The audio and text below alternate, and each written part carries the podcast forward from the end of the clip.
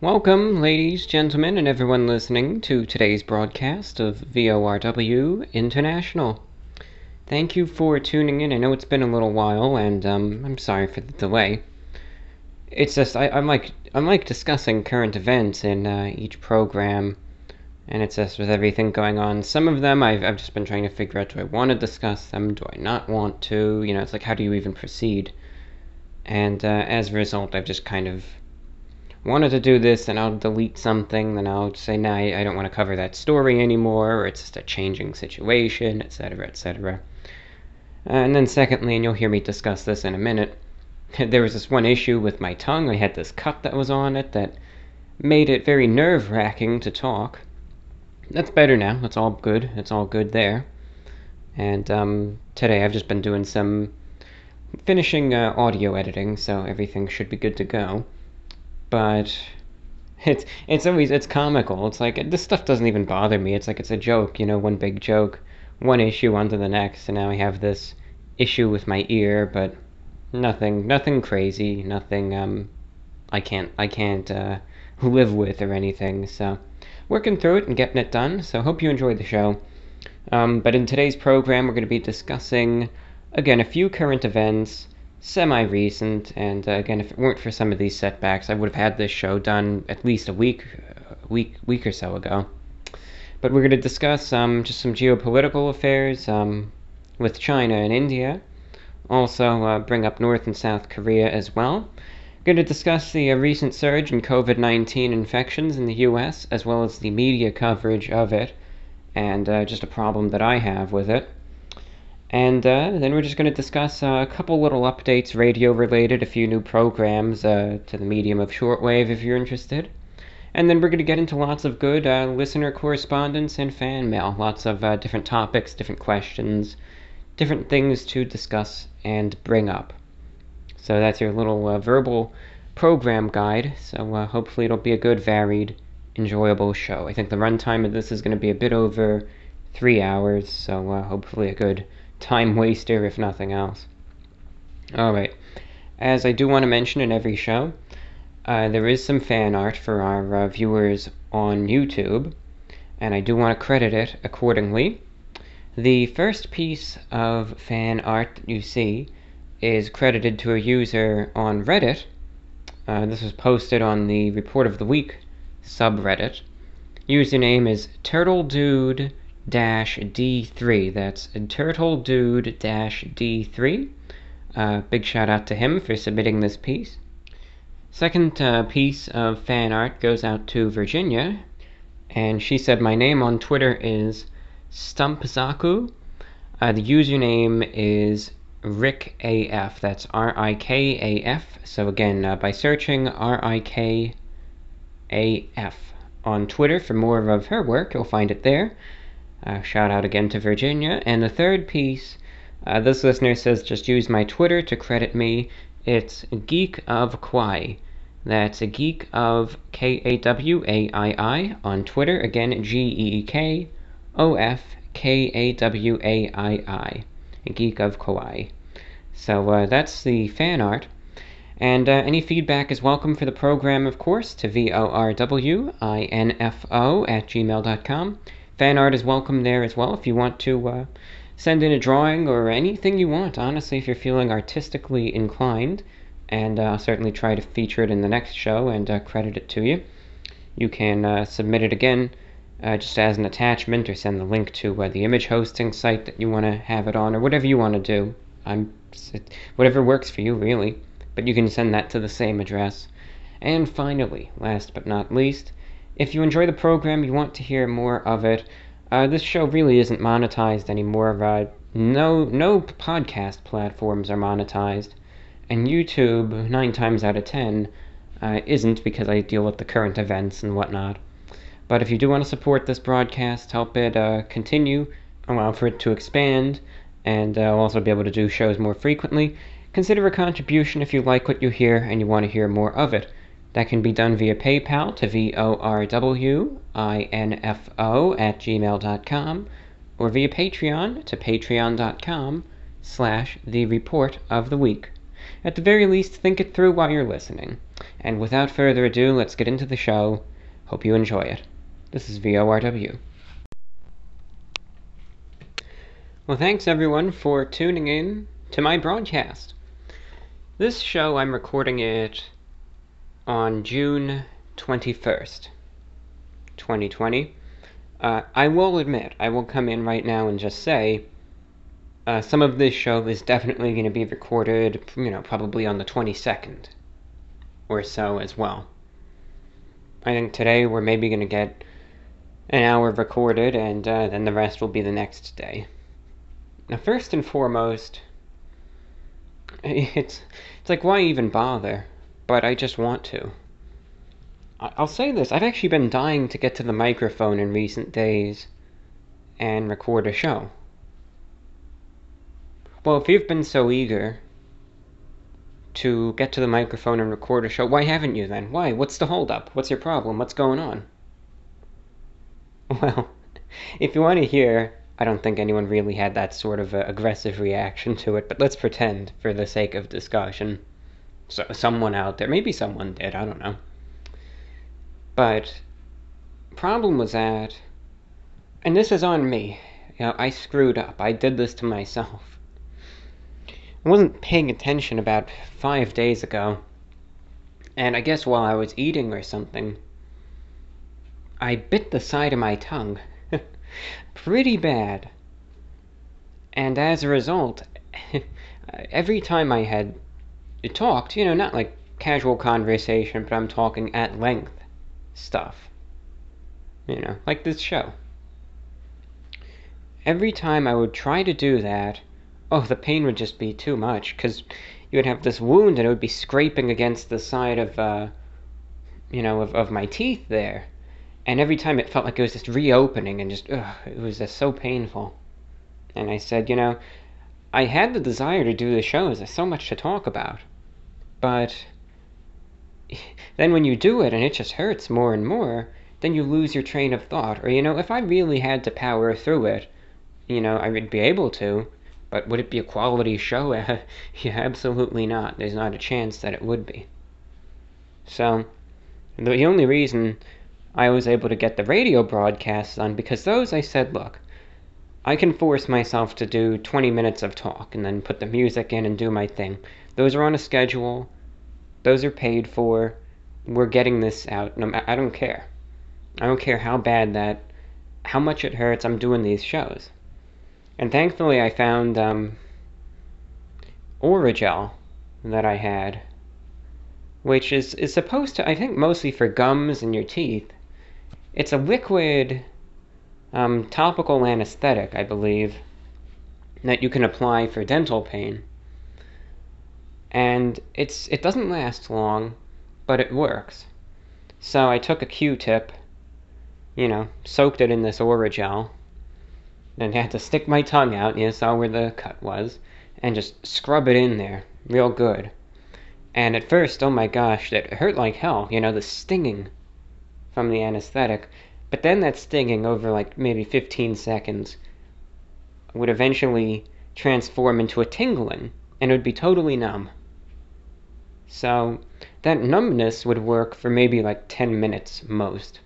Very, very temporary but it was good enough to be able to say, okay, I can get to the microphone, do my thing, and uh, that'll be that. So that's what I've been doing, but no uh, Orajel today.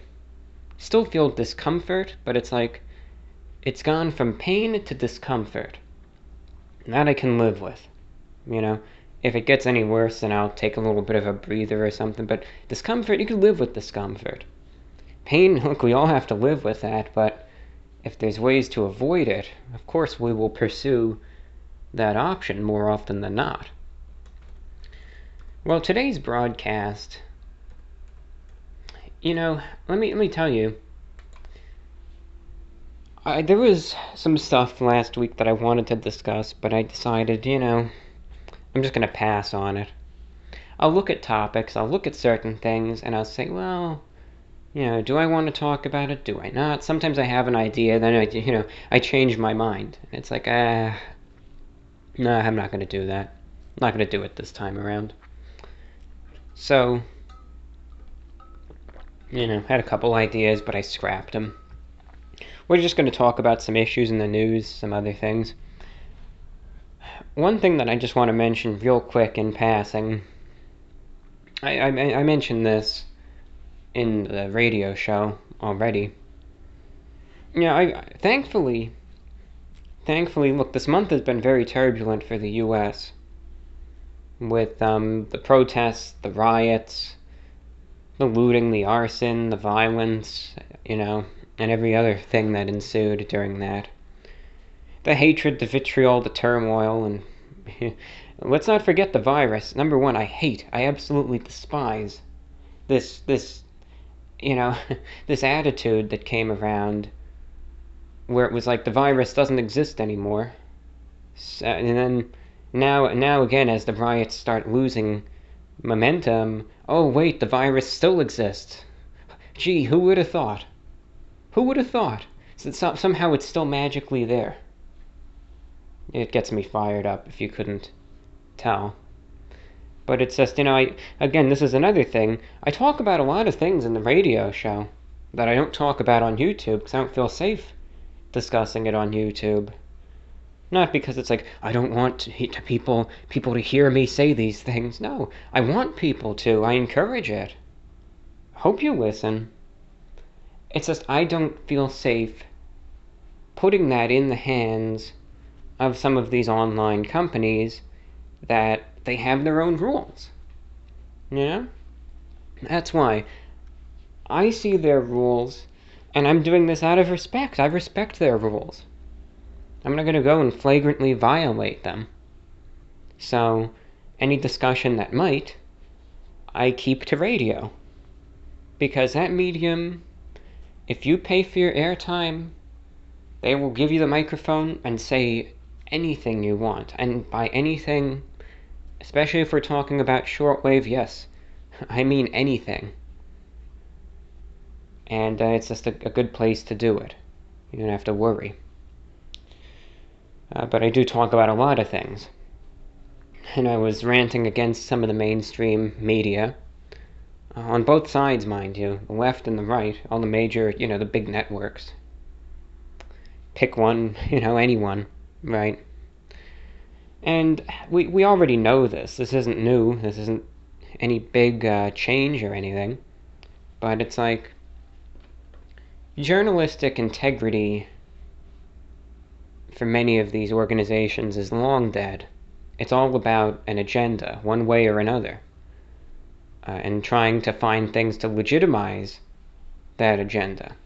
It's that, number one, and number two, to try to get you know, the the news equivalent of clickbait.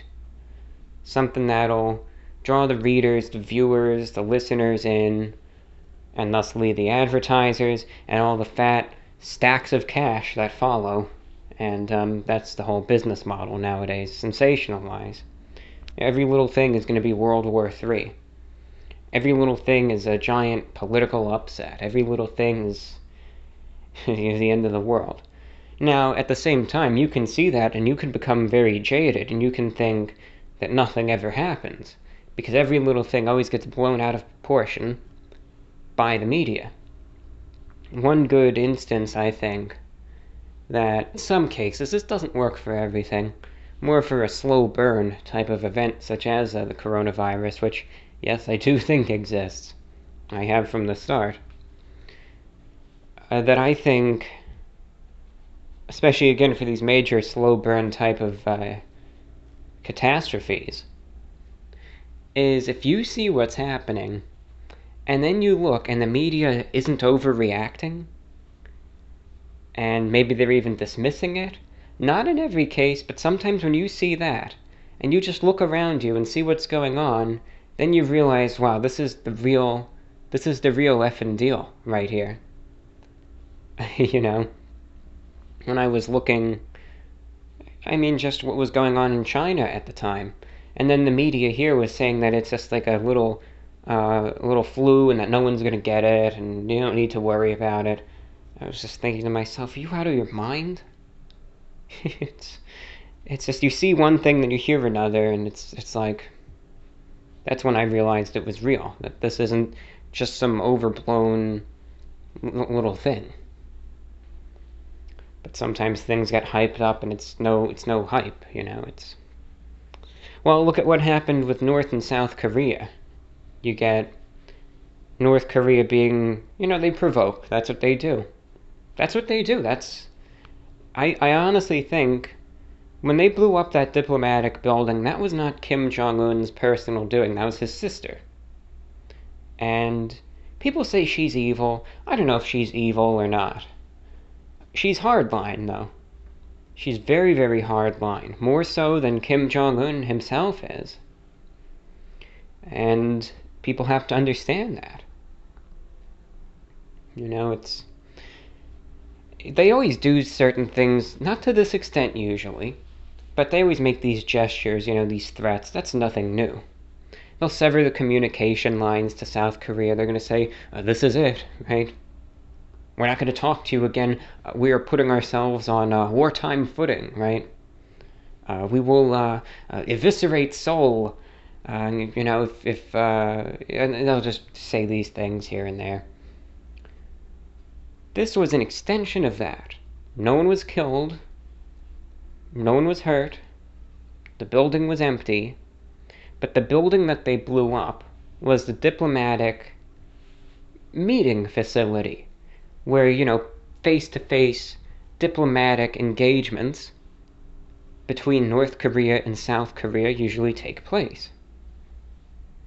What better gesture, especially to the North Korean public, would it be instead of just saying, uh, we cut the phone cable again to uh, South Korea, than to literally take the building that is symbolic of those relations and, and blow it up?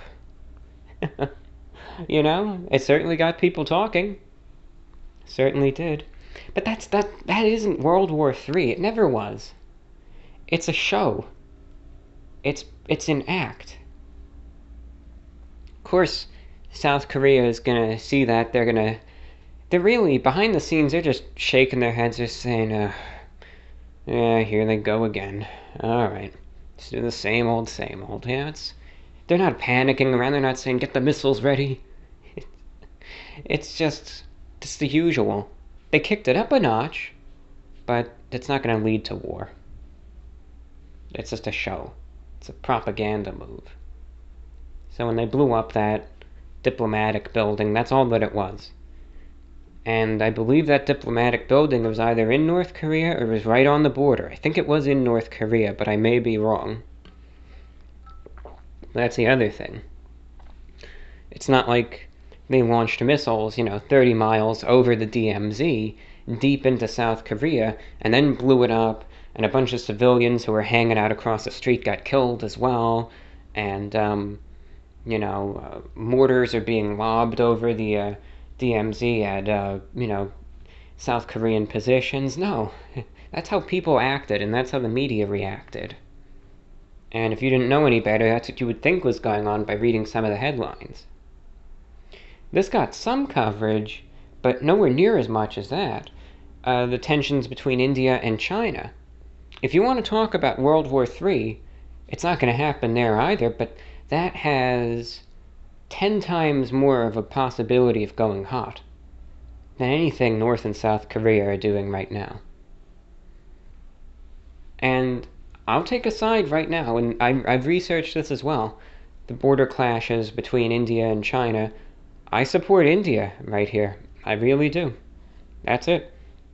I made my case. I've, I've taken a side. I don't hate the people of China, but I do have problems with their government, especially in this instance. Now, putting that aside and addressing any potential bias just right off the bat, the conflict between India and China is a complex one. And we won't talk all day about it. But it's it's saying think of it similar to the conflict between India and Pakistan at the present time, especially in regards to the Jammu and Kashmir region. You have this disputed border, right, with India and Pakistan. India says it's theirs, Pakistan says it's theirs. No one is budging. So they both send up troops and some clashes ensue, and you have this disputed territory that's just, they both say it belongs to them, and there's occasional fighting. That's between India and Pakistan. India and China do have a similar situation, where, especially in northern India, there is a length of border between India and China that is disputed. There are a few towns and a few areas. It's pretty remote. Uh, don't think of this as being like some sort of highly populated area. I believe the province in question, I believe it's the Ladakh region of India. Pretty remote, pretty rural. You can see pictures of it for yourself, and it's you would even go as far as to say very barren. It's mountainous. But again, exactly the same situation as India and Pakistan.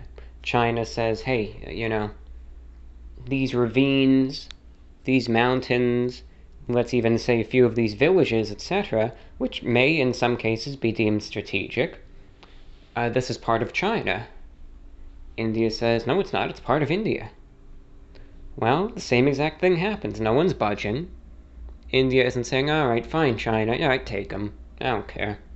Yeah, go for it. We'll, uh, we'll draw the line here, take it all. I don't care. It's, it's not how it works. It's not what happens. So, China has troops there, India does as well, and they have for decades. Again, similar situation with India Pakistan. They've been there for decades, okay? The difference when India and Pakistan face off, you know, it is in a traditional military setting, right? Um, small to even medium artillery, uh, automatic weapons, even on occasion airstrikes. Now that's rare, but it did happen. Even last year, you actually had a full blown dogfight between the Indian Air Force and the Pakistan Air Force uh, that resulted in planes getting shot down. I mean, a full blown air battle, you know, that's some serious stuff. However, with India and China, the troops on both sides are armed. But the difference is that there's this long standing agreement that if they are to use firearms against each other, that may escalate it into a full blown war right away. So while they all have firearms available, instead they. It, it seems so weird to say this, but instead they guard the area largely with these improvised weapons, like the type of stuff you would see out of like The Walking Dead. And on June 15th, there was a major clash that happened between the Indian Army and the Chinese People's Liberation Army. Now, before this, you would have occasional fights. And it would be like childish stuff. I mean, there'd be a couple Chinese soldiers and they'd pick up some rocks and throw it at the Indian soldiers. like stuff like that, we're talking. But on the 15th, you know, I've, I've been seeing reports, and I'm not going to verify this, but some reports said that it was China that kind of lured the Indian uh, forces into a trap. I don't know if that's true or not. But what is confirmed is that a long period of uh, large scale hand to hand combat between Indian forces and Chinese forces. I know the Chinese soldiers were armed with, if you would believe it, like these baseball bats with uh, nails sticking out of them. And I don't know what uh, India had. So I'm talking like these brutal improvised weapons. And for six hours they were going at it.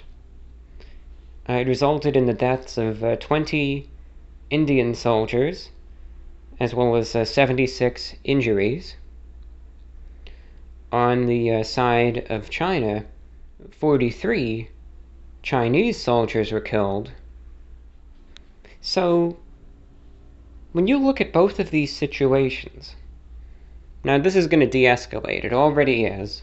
Don't think that they're going to go to war. I really don't think that's going to happen. That's it's de-escalating. India is surprisingly good at de-escalating these situations. They're gonna they're, they're gonna work out of this. It'll be all right. That's not gonna happen. Not gonna go to war or anything. But look at it this way, okay? Between China and India, these two massive powers, you had in total at least 63 deaths counting both sides in this brutal, disgusting, again, hand to hand combat. But in North and South Korea, a building with no one in it gets blown up. Not to say that that's not a bad thing, but when you look at it that way, which one is more serious, right? At least a given moment. But which one gets more coverage? Alright, so look at that. Wow, I really got sidetracked, but why not? I wanted to talk geopolitics anyway, and we, we, we got into it. But look at how the media covers certain things. They make one thing look like it's going to be World War III, the other that really had more possibility of that happening got some coverage, but nowhere near the amount. Things get sensationalized, we know that. And the one thing that I just, I, I hate is the fact that it's like they forgot that the virus existed over the last few weeks, and that mass gatherings were all of a sudden fine. You know, you hear you hear about and I'm not look, if you want to protest anything, I, I don't care. You can go for it. You know, I support your right to protest. You just have to do so in a peaceful and civilized manner. That's why I, I've never supported the riots. I've never supported the looting, the violence, the arson, any of that. And I'm supportive of good law enforcement too. I don't understand where people were, were trying to put these words in my mouth saying, oh, he hates the cops, he supports the riots, whatever. When did I ever say that? I never did. Sometimes I think you get people that just, I don't know. They're bitter, but heck, I can be too at times, so honestly, when people when they when they think differently, you know, about a certain issue, they have a different viewpoint. I'm not the kind that's going to do that. I'm not going to put words in their mouth. I'm not going to sit there and yell at them and attack them and berate them. Instead, to me, it's like, you know, hey, we don't see eye to eye on everything. That's fine by me. But if you want, I'd be happy to sit down, have a drink, and talk it over. I want to see why you feel the way that you do. I'm interested in perspective, truthfully. And I, I just wish some of the people that, and again, it was actually, it was people on both sides that, that berated me over my thoughts on this. I just wish that they could open their eyes instead of being blinded by like this childish rage, I wish they could just talk to me and tell me why they feel the way that they do, but no one ever does. I'll sometimes even respond. I'll write back, I'll say, well, why do you feel this way? I'm interested, interested in knowing what you think. I know you don't like me right now, but Oh, yeah, I'm interested. What, what, what ticks in your mind? I'm just curious, that's all. It's something that's always fascinated me. But anyway, I don't understand where some people were saying these things, or why they were anyway. But it's like, if you want to protest again, you have to do it in a peaceful and civil manner. What I don't understand is when you you get the media that for so long was saying mass gatherings are dangerous with the virus. You know, you can't have sports games with the fans present because it's a risk. You know, people sitting right next to each other in the stands, whatever. Can't have that. Same applies to concerts. No concerts. We, uh, we, we don't want that. Uh, even eating indoors in a restaurant, right? That has its dangers. Even going out to vote in person, standing out in line, going to the polling places, etc., does have issues. Uh, political events right, are under criticism as well. So you go off of the most basic facts scientifically about mass gatherings, going out by the thousands, shoulder to shoulder, in the street, is no different. Now, I'm not saying, oh, they should have just canceled the protests completely. Again, I, you know, if someone wants to go out and protest, I, I support that right to do so. It's just to me, what bothers me is the fact that they acted like if you do this, you are immune from the virus. Uh, you're not going to get it, you're going to be fine, don't worry about it. I just wish that they actually had the decency to just, it doesn't even need to be for a long time, just say every now and then, you know, remember that there is an increased risk in getting COVID 19 from these protests. Now, people might say, oh, well, everyone there is young. Uh, a lot of people there have masks on. Both of those things are indeed true. Yeah, absolutely, they are true. But number one, masks are effective, but they are not foolproof. Meaning, do not bet your life that this mask is going to save you. You know, certain ones, like an N95, could protect you. Masks do work better if everyone wears one. Here's the issue, though. Number one, depending on where you go, especially, some of the protests don't have a lot of people even wearing them. Number two, like we said, they aren't foolproof. Things can still get in and get out. Number three, one thing that I saw in video after video is when tear gas or pepper spray was used. What happens? What do you see a lot of? A lot of coughing. People cough. They they all start coughing. They're trying to get this agent out of their lungs. You know, it's they're irritated. A lot of people they take the mask off. They have to. It's they feel like they're burning. They take the mask off, they pull it down, they're trying to get water or milk or whatever they want to use to try to help. Well, the mask is off. They're coughing like crazy. I was just thinking, my gosh, if you had one asymptomatic carrier there, just one, and you could see the clouds of the virus that are there, it would be a sight to see. So that's another concern. And then number four. All right. They've got the masks. A few will still get it, but they're young. They have good immune systems. Well, it doesn't matter. They'll get a little sick, but so what? So, even if someone gets it from the protests, they're young, they're in good shape. They don't get a severe case or even a moderate case. Maybe they're asymptomatic. Maybe they just feel a little off, maybe have a slight cough, but they think it's allergies. You couldn't even tell it's the COVID. They don't even know they have it. So they they go visit their parents while they're symptomatic. Their parents, let's say, are in their 60s or 70s, at risk. Guess who gets it now? And guess who ends up faring a whole lot worse? Maybe even dies. That's no better than the same silly attitude of trying to say a couple months ago, don't worry about the virus because it only uh, kills old people. Yeah, who cares about the old people, right? Their lives are worthless. That's what that statement tells me. I disagree with that 100%. Lives are very valuable. When lives are on the line, it would seem like at least the tiniest little sensible thing that they could have possibly done is at least give a common sense statement. Didn't even have to discourage anything. That's not what it's about. It's just a tiny, even tiny little statement saying there is a risk of the transmission of coronavirus, so please be prepared and please try to be responsible. But not a peep. And now that the worst, at least, of some of the riots has died down, now it's fine to acknowledge the fact that mass gatherings are dangerous. Or at least that there is that increased risk.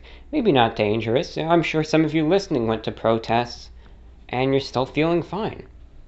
And if you had the chance, you could probably get a COVID test right now or an antibody test. You'll come back clean. You didn't get it there. You're fine. You're safe. Yet you were with thousands of people.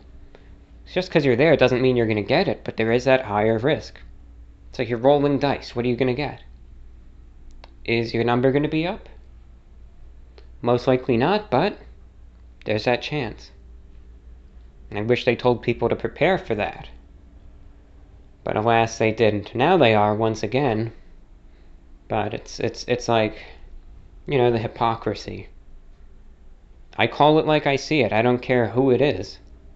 And sometimes when I do that, I know what I say is incorrect at times. Sometimes I'm just speaking from emotion or impulse, just from opinion. But like I said, I just I try to call it like I see it, and this is just very bothersome. You know, down here in Florida, the cases are out of control. It's totally out of control one record high number after the next, after the next, after the next. And it's only going to get worse. It's still going up in probably 25 states. In three states exactly, it's peaking at enormous numbers Texas, Arizona, and Florida. The media here is taking this seriously once again. I just wish they never stopped, to tell you the truth problems like this they just they don't go away just because something else is going on. You can have problems running concurrently at the same time. And yes you're going to have to balance them you're going to have to juggle them. But don't just look at another whilst forgetting that one thing that's uh, still a very big issue suddenly doesn't exist or matter anymore. Just have to juggle them and find a way because this thing is important and it's not going away this is VORW International. Alright, well, next up in the uh, broadcast, we're going to be getting into uh, some listener correspondence soon. I, I have more to talk about, but it's just. I don't know. I might do another show soon where I'll just discuss. Maybe it'll be, you know, an in between program where maybe I won't. I'll let the emails build a little bit and I'll just talk about a couple current events, or maybe I'll. I don't know. I don't know. I might do another show soon where uh, I'll just discuss some more things going on in the world. But in the meantime, uh, here we are. One thing, I think I mentioned it at the beginning already. I recorded the very, very start last, so I haven't really gotten there yet, but just keep in mind the broadcast, it continues on thanks to your support. I know the economy is, is a bit difficult right now. I know it still is. It's probably going to be for the foreseeable future. But if you do want to support this broadcast, a contribution of any size, any shape, is welcome via PayPal to VORWINFO at gmail.com. Again, via PayPal to VORWINFO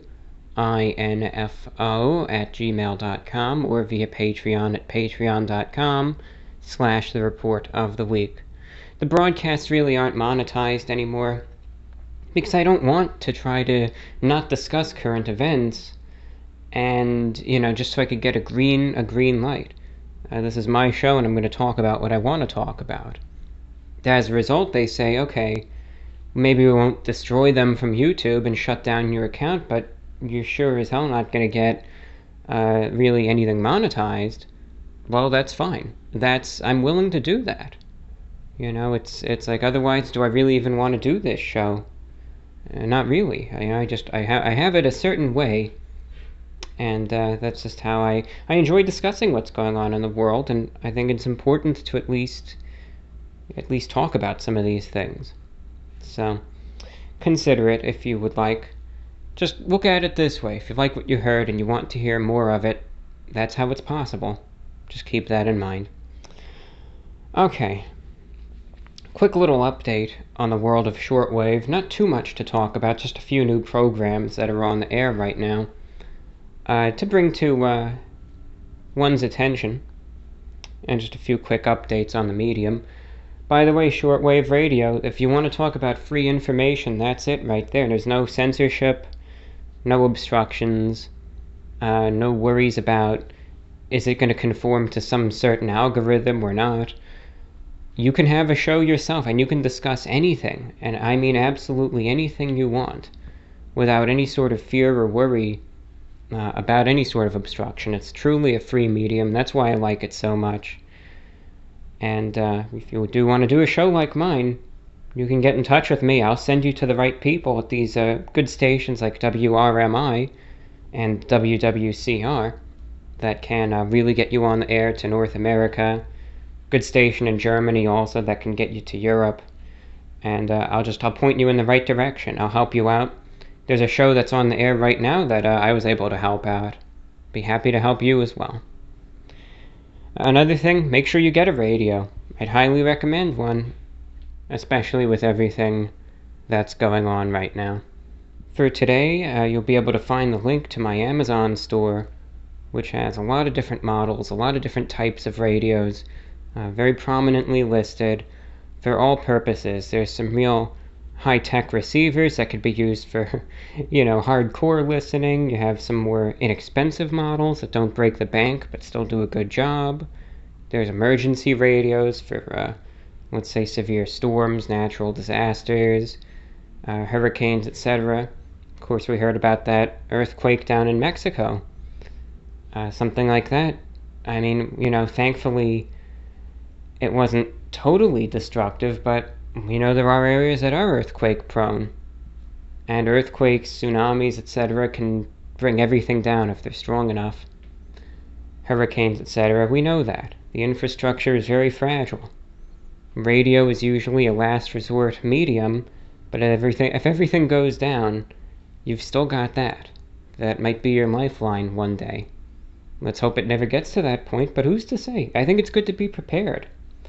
I'm a strong advocate of that. And uh, it's just, when everything is going all right, there's still lots of entertaining and informative programs. All the radios that I recommend come with AM and FM. Of course, you can hear your local radio stations as well, and international shortwave band. Uh, that you can hear international broadcasters, domestic programs, music, news, uh, political talk, religious, even conspiracy theorist broadcasts, and everything in between. There's still stuff on the air, and it's always fun to scan around. You never know what you're going to get. Of course, you can hear my broadcast on it as well. We're on a good number of frequencies to listeners in North America, and thanks to your support for listeners in Europe as well. But all these broadcasts wouldn't be possible if it weren't for your contributions. Some of the radios that I would recommend, uh, again, can be found at amazon.com slash shop slash the report of the week. That's amazon.com slash shop slash the report of the week. You could find the link to that in the comments in the description on all platforms. But if you are interested otherwise, you can uh, find a few radios that I really recommend. Uh, you could search for them the Tecsun T E C S U N P L 310 ET. I also recommend checking out the Tecsun PL 380 radio or the Retekess, that's R E T E K E S S V115. The first two radios are under 50 bucks. The uh, last one is just for 25 bucks. There's many others though available at this store. See if anything appeals to you. Uh, there are always new things going to the medium, new changes. Uh, it is an always changing medium. So first and foremost, it was um, reported in the news, in the mainstream news, that the Voice of America, the uh, United States international broadcaster from the government, has new leadership now. Uh, originally, the folks in charge were actually left over from the Obama administration, believe it or not. Uh, now, the VOA is still a prominent broadcaster, but it is by no means as big as it once was. Uh, again, consider the fact that the people who were appointed uh, back under Obama were still in charge, you know, almost four years later. They're not very high up on the list of priorities. Uh, now, the new uh, Trump appointee in charge of the VOA is uh, a controversial figure. Some people like him, some people hate him. Uh, as for me, I'm not going to jump on the bandwagon just yet uh, to condemn him as director of The Voice of America. Because the, the one thing that a lot of people aren't seeing is the fact that under the people, look, it doesn't matter who the person is appointed by. Some people just do a bad job. I don't care if they were appointed by uh, George W. Bush or if they were appointed by Obama or if they were appointed by Trump. Some people just do a bad job. And the VOA under Obama did a lot of things that I wasn't a fan of at all. Uh, they cut some vital radio services to Asia uh, that resulted in massive, massive amounts of complaints from listeners who had no other way of receiving their programming because they deemed radio too old school. And then, you know, a couple months later, the uh, outcry was so large they brought most of them back. Stupid, stupid moves like that that just make no sense. Maybe sound good, like, oh, we're getting rid of the old technology, but then they have to backtrack and then they just look like idiots. The VOA also is uh, rated for the company of its size as having some of the lowest morale of any company. I mean, so many of the people that work there are just miserable. Uh, there's issues in terms of the timeliness of the news, the reporting, the information, uh, the overall quality of the programs, etc. And uh, lots of issues. And these are all under the Obama era appointees. So, uh, you know, a lot of major uh, media outlets are really jumping on this guy who was appointed by Trump and are already saying that, you know, they're not a fan of him because they, they don't like some of the documentaries he made. Now, like him or not, the VOA certainly could be doing better. And the people previously who were in charge of it, maybe they tried their best, maybe the whole institution is just a mess. But I'm just interested in seeing what does this new appointee as director of the Voice of America and all of its affiliates as well, Radio Free Asia, Radio Free Europe, etc. Uh, how does he do? I mean, maybe he's going to turn it around. Maybe he'll do a good job. Maybe he'll be even worse. I don't know. But I'm just reserving judgment until I can kind of see how he decides to run things. He really might not do anything. He'll just leave it. I mean, I don't know. We'll see. So we're going to see what happens, but they've got a new uh, a new head honcho in charge. And again, a lot of a lot of uh, media outlets have kind of been jumping on him and have been saying, "No, it's going to be awful. It's going to be terrible." But I just can't get there yet. It's like, look, I'm just gonna I'm gonna give him a chance. Let's see what happens. Let's see what happens here. So that's one big uh, piece of news, radio related, that's uh, gotten a lot of attention lately. Secondly, we have a few new programs on the air. Um, there were two clandestine stations just from political movements that recently got on the air. There's a uh, station from, I guess, a political opposition group uh, targeting Kashmir in India, which has uh, recently started up. There's also a new broadcast to, uh, I believe, Ethiopia. And then there's actually a third new uh, political broadcast to, uh, I believe, Djibouti, which is also in East Africa, which I think the government there blacked out the internet. I imagine maybe due to some unrest or whatever. So now you have a group over there that's turned back to shortwave to uh, get the message over to listeners in uh, that country. Because in East Africa, especially, uh, shortwave radio is insanely popular. It's like, you know, the equivalent of AM radio over here. Not everyone listens to it, but there's still a population, a sizable population that does. So you have that. Uh, over here in the US on um, WRMI, which is a uh, radio station that I use uh, for my show, you have three new programs on the air right now that uh, recently got on. So uh, I do want to publicize them. WRMI is a station that you can just buy airtime off of, and again, if you want to do a show of your own, I'll point you to the right people there and uh, do what I can to help you out. Same thing with WWCR, two uh, stations in the US. They sell their airtime by the hour. Um, but you have three new programs. The first two are heard on the frequency of 15770 kilohertz at the time of uh, 4 p.m. to 5 p.m. Eastern. So the first show is uh, again on 15770. This frequency targets uh, Eastern North America and uh, Europe as well.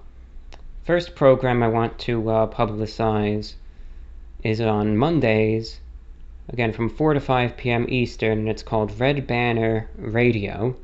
Uh, from what I can discern, the program features some music of uh, various genres, and then it uh, also features a very far left wing uh, political talk as well.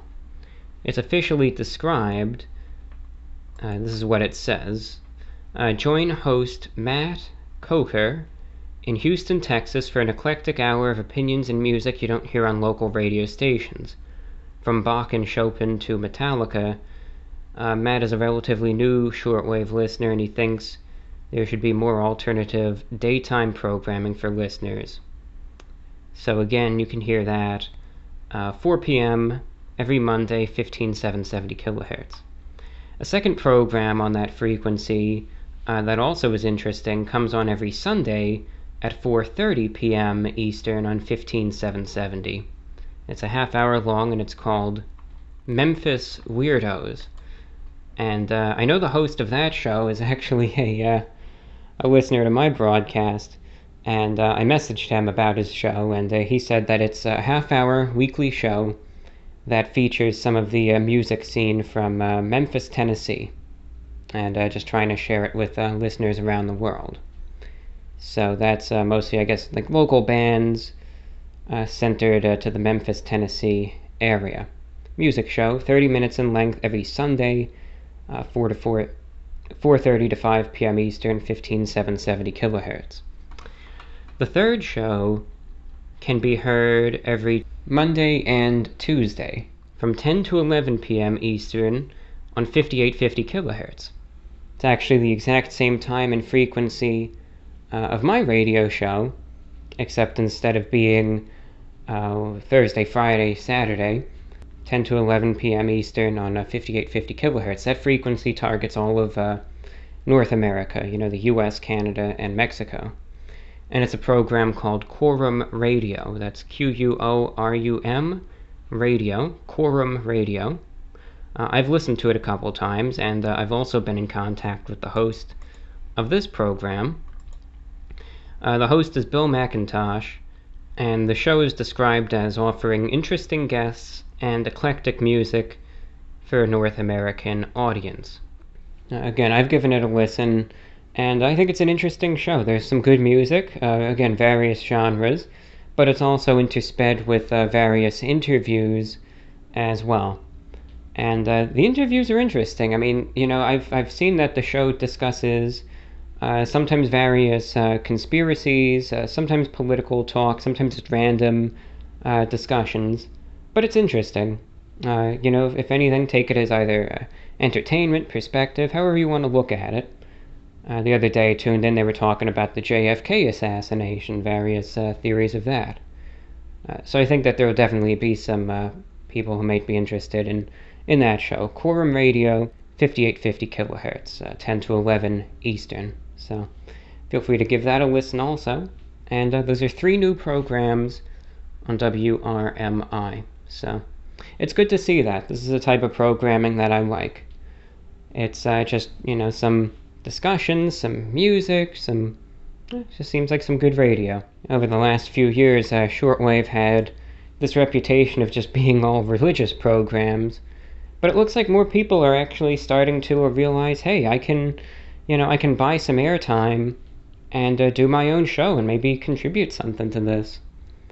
Uh, you know, that's you know that's that's why I've been doing what I've been doing.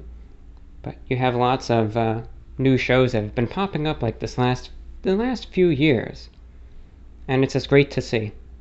The uh, medium needs more of it, and that's just good to see that. So that's why if you do listen to any of these shows, make sure you uh, let the host know that you tuned in. That's why I always say when I do the shortwave broadcast, make sure you send in an email to me because I have no way of knowing that anyone out there is listening. And the reason why I continue all the broadcasts that I do is because there's a solid stream of correspondence that comes in. Otherwise, I would have no clue that a single person uh, is tuned in. So everyone else is in the same boat as me. And for me, anyway, I can't speak for anyone else, but it's a lot of fun to just see where listeners pick up the broadcast from. Uh, where people listen in, what the comments are, how uh, reception was, etc. It's just a lot of fun, and it's great to uh, connect with the listeners out there. Fantastic audience. Alrighty, with that, let's just get into uh, some listener correspondence. This is VORW Radio International. Welcome to the mailbag portion of today's broadcast. Thank you for, uh, well, being here for this part of the show. The name is really self explanatory. Uh, in this part of the broadcast, we take a look at listener correspondence. Uh, the correspondence really doesn't have any sort of theme to it, we just open up the email and read listener letters. The fantastic thing about it is truly the fact that it is quite diverse. You never really know what you're going to get. From various questions or comments to topic suggestions to little tidbits of information or stories that the listeners have to tell. It changes from one show to the next, and it's really the variability that makes this such a fun part of the broadcast to record. And I think it's a reason why a lot of listeners enjoy hearing it at that. Now, the mailbag portion of the broadcast is not possible if it weren't for you, the listener. Granted, how can you have a listener correspondence program if there was no correspondence to be read? Resultantly, if you would like to participate in this part of the broadcast, your feedback is welcome.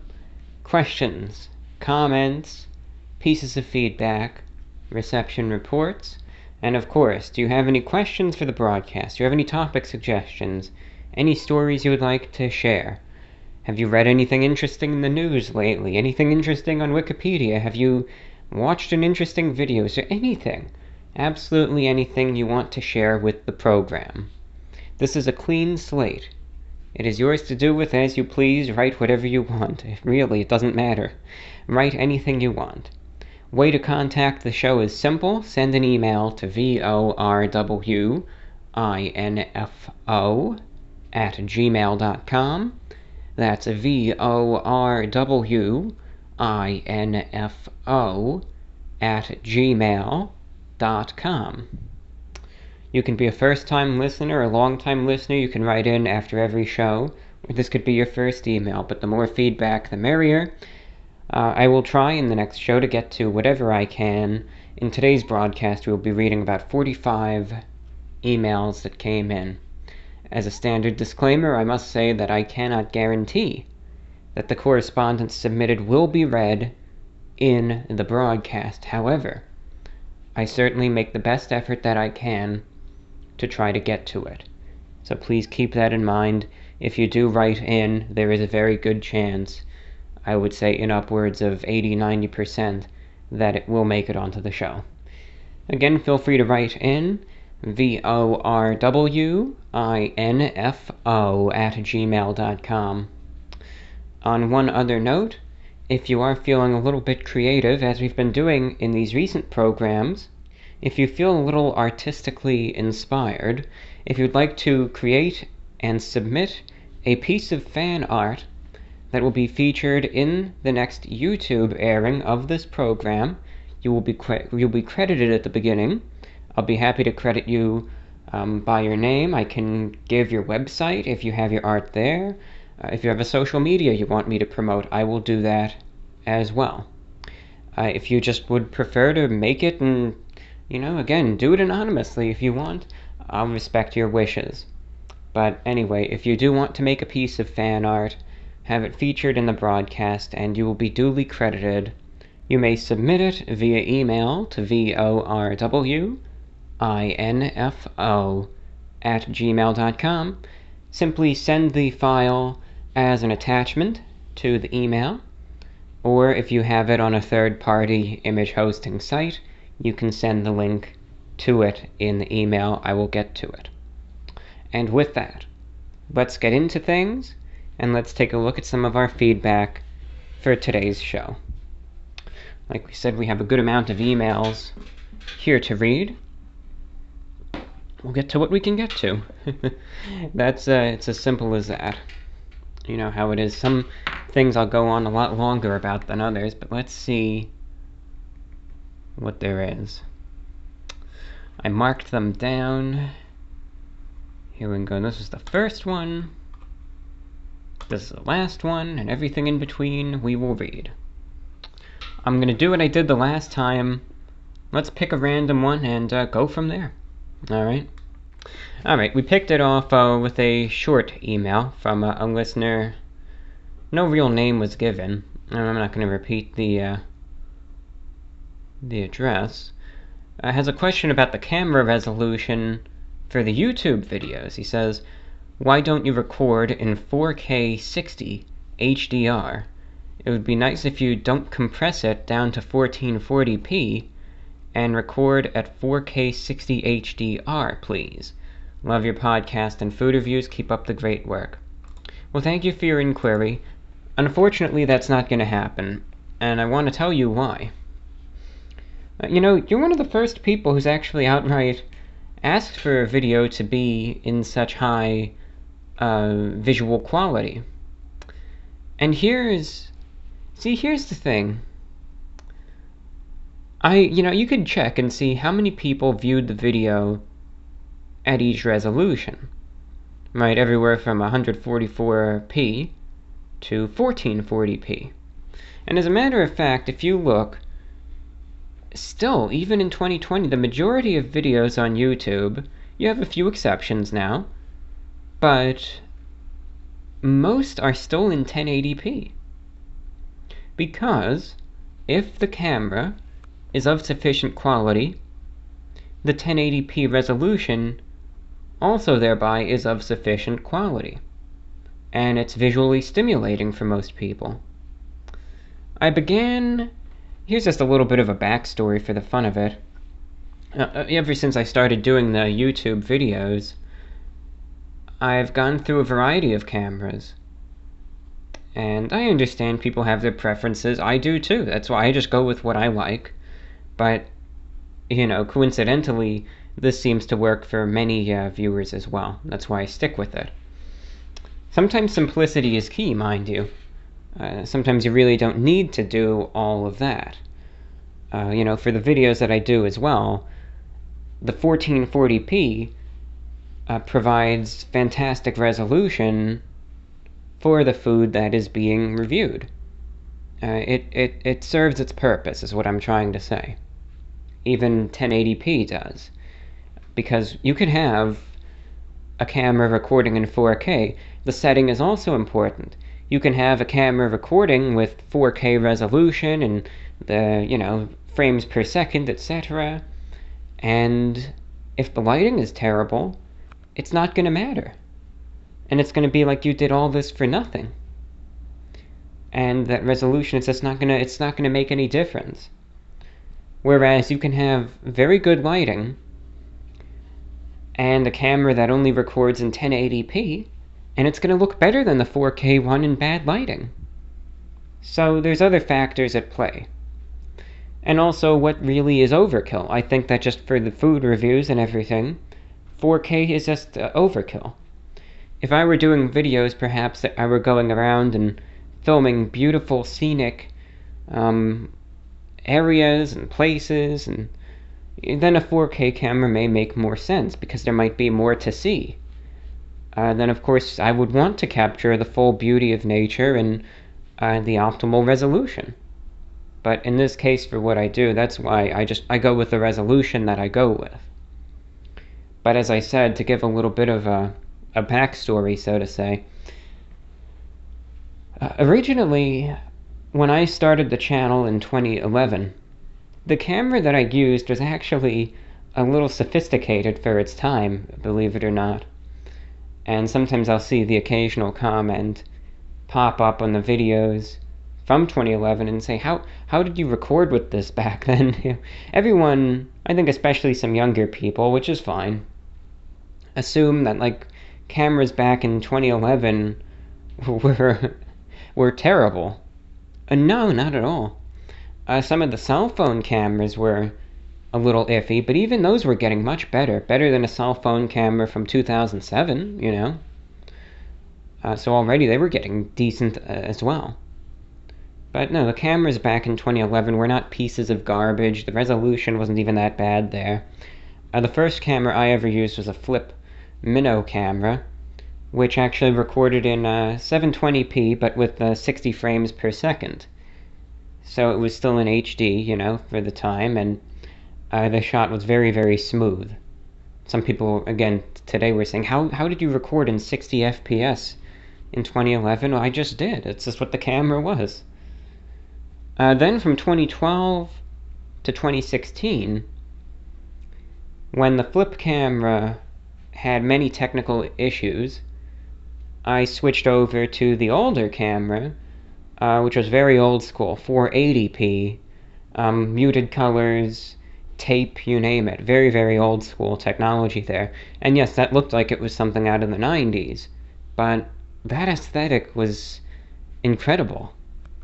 Um, it's it's it's great. I still have that camera. As a matter of fact, I could I could break it out one day just for the fun of it if I ever wanted to. But uh, that camera was was great. So yes, originally the resolution and all of that were higher when I created the channel, and then it dropped when I switched to an older camera, again from 2012 to 2016, for at least a good four year span.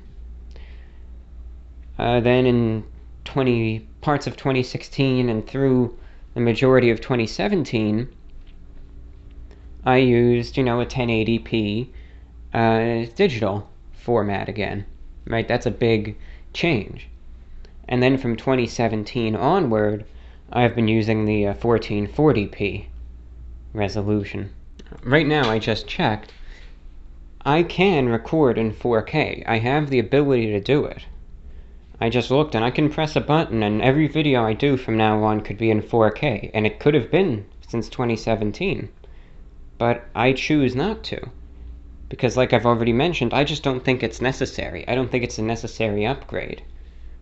Maybe one day, for the heck of it, I'll record a video in 4K just to, you know, mess around, but really I don't think that it's, it's really necessary. I don't think all too many people will notice, and like we were uh, saying at the beginning, a majority of viewers, a very, very high percentage, watch the video in 1080p, then 720p, and then 1440p. And I would imagine if I recorded in 4K, the number would be even smaller because not everyone's computer is perfect. Not everyone's streaming capacity is perfect. Not everyone's internet is great.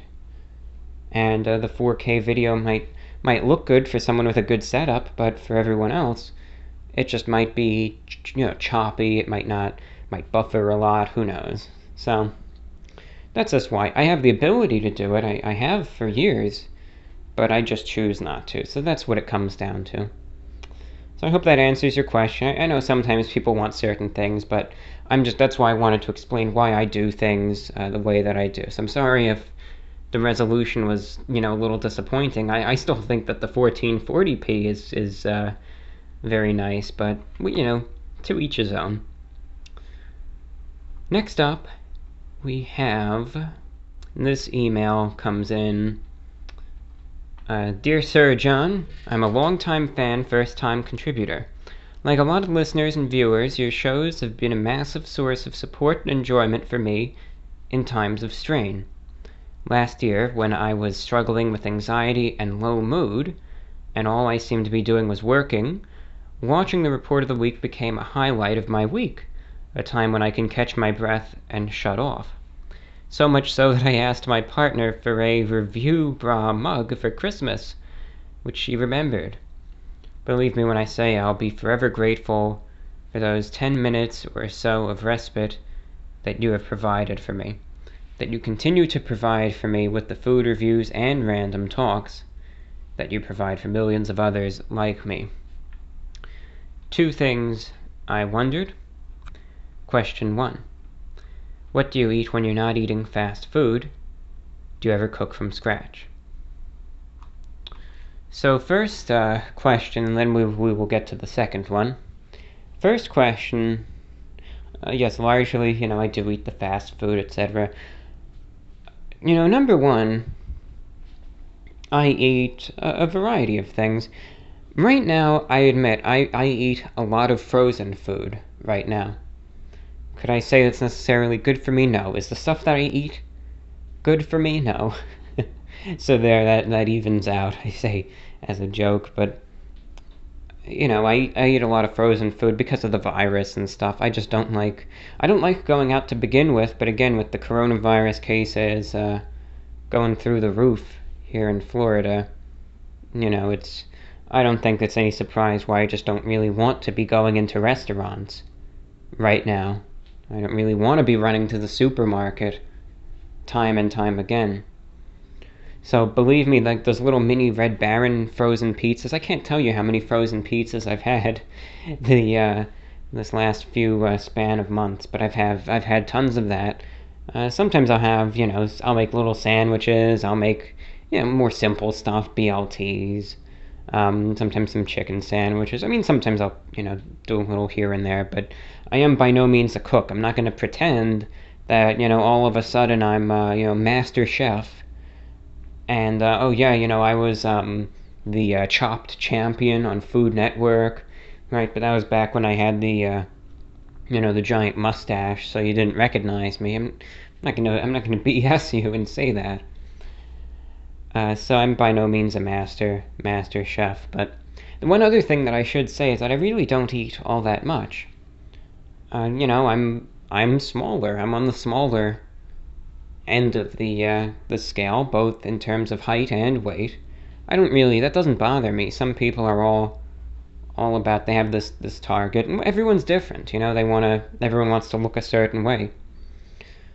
Um, but because I'm smaller, I just don't have a big appetite. Uh, you know, I, I don't really have any sort of ravenous hunger. So I don't eat much. I eat once a day. Um, lots of coffee, you know, one meal a day some snacks here and there, and that works. That's worked for me for years. It's not. So I don't think that's any sort of new, newfound habit. It's what I've been doing for the last, I don't know, five, six years now. And it's enough sustenance. I'm able to do my thing, have energy to go about my business, go for walks, exercise a little bit, stay active without keeling over. So, hey, it's unconventional, but it works feeling good, doing good, and um, staying active as well. All right, secondly, uh, question two. As someone who is known for their command of the English language, I was curious to know your thoughts on predictive text sentences and programs such as Smart Compose and Smart Reply. Are we creating an over reliance on AI rather than actually learning how to construct a sentence with flair and style. Yours sincerely, Anthony, Manchester, England.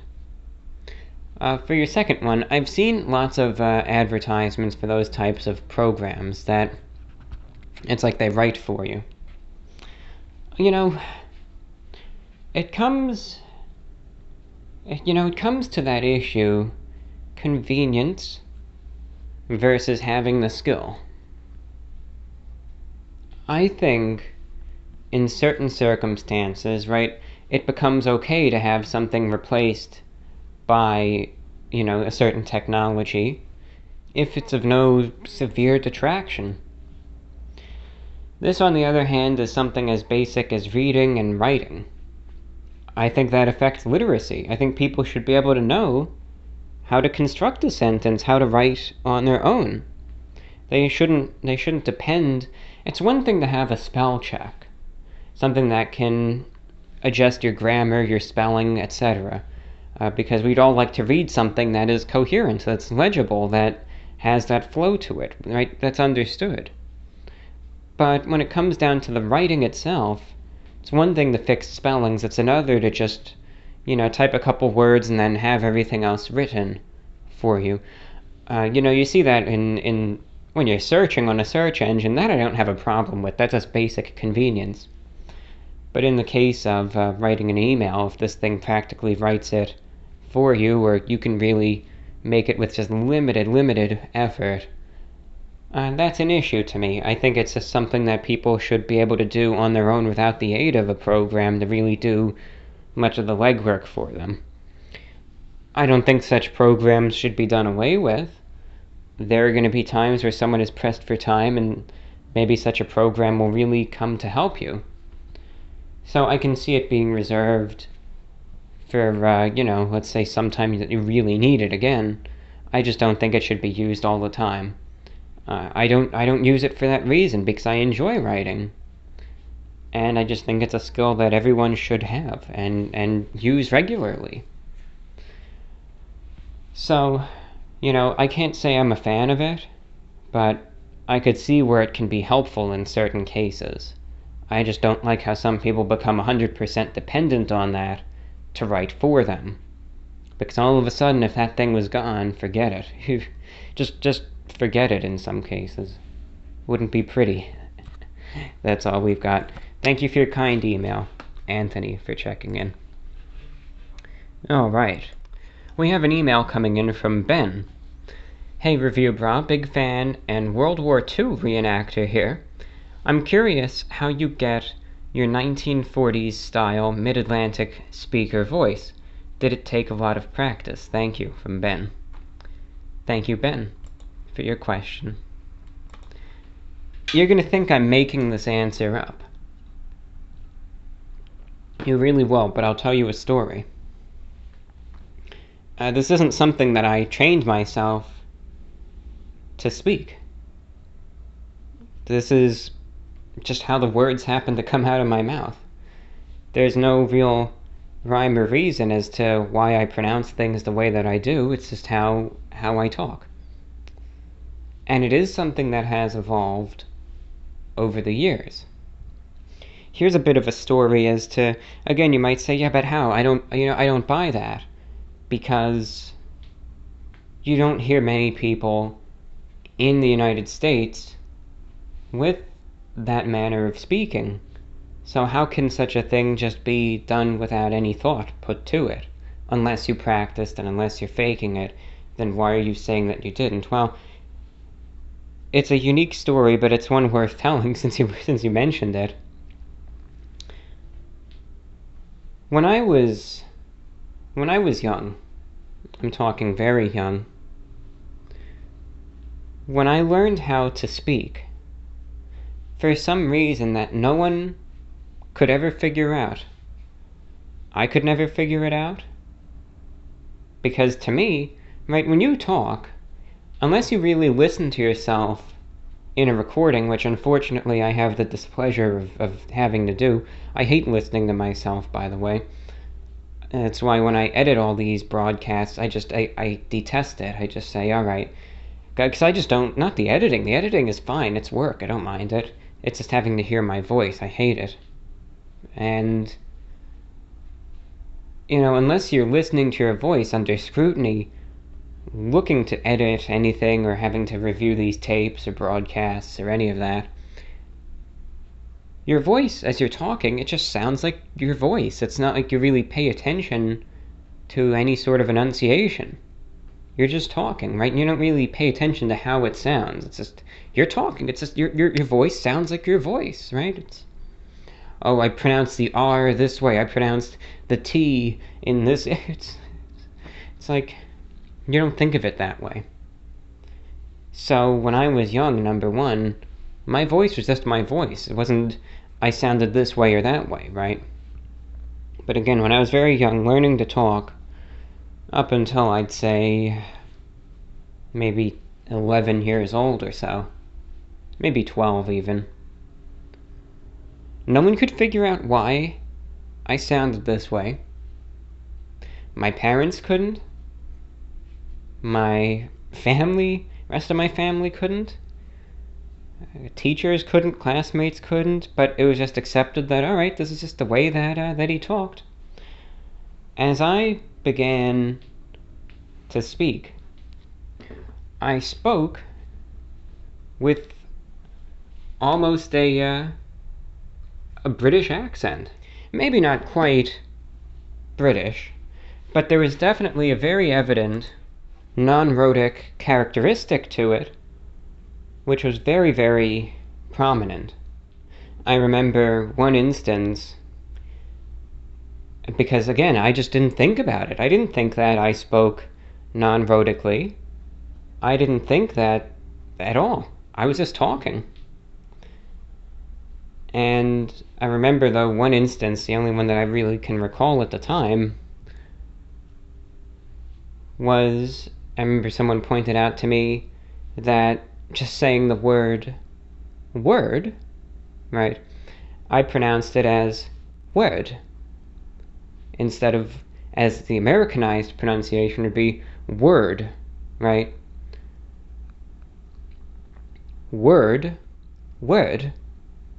And now I just say something in the middle, I just say word. You know, it's not, the O is not pronounced, I don't really say it as word, you know, nor do I say it the other way, it's just a, you know, a mix. I just say it word. It's just maybe a little softer on the O.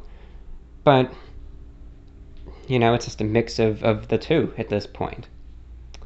But anyway, so from when I first started talking, again, up until around the age of 10, uh, largely I spoke in a non rhotic uh, manner.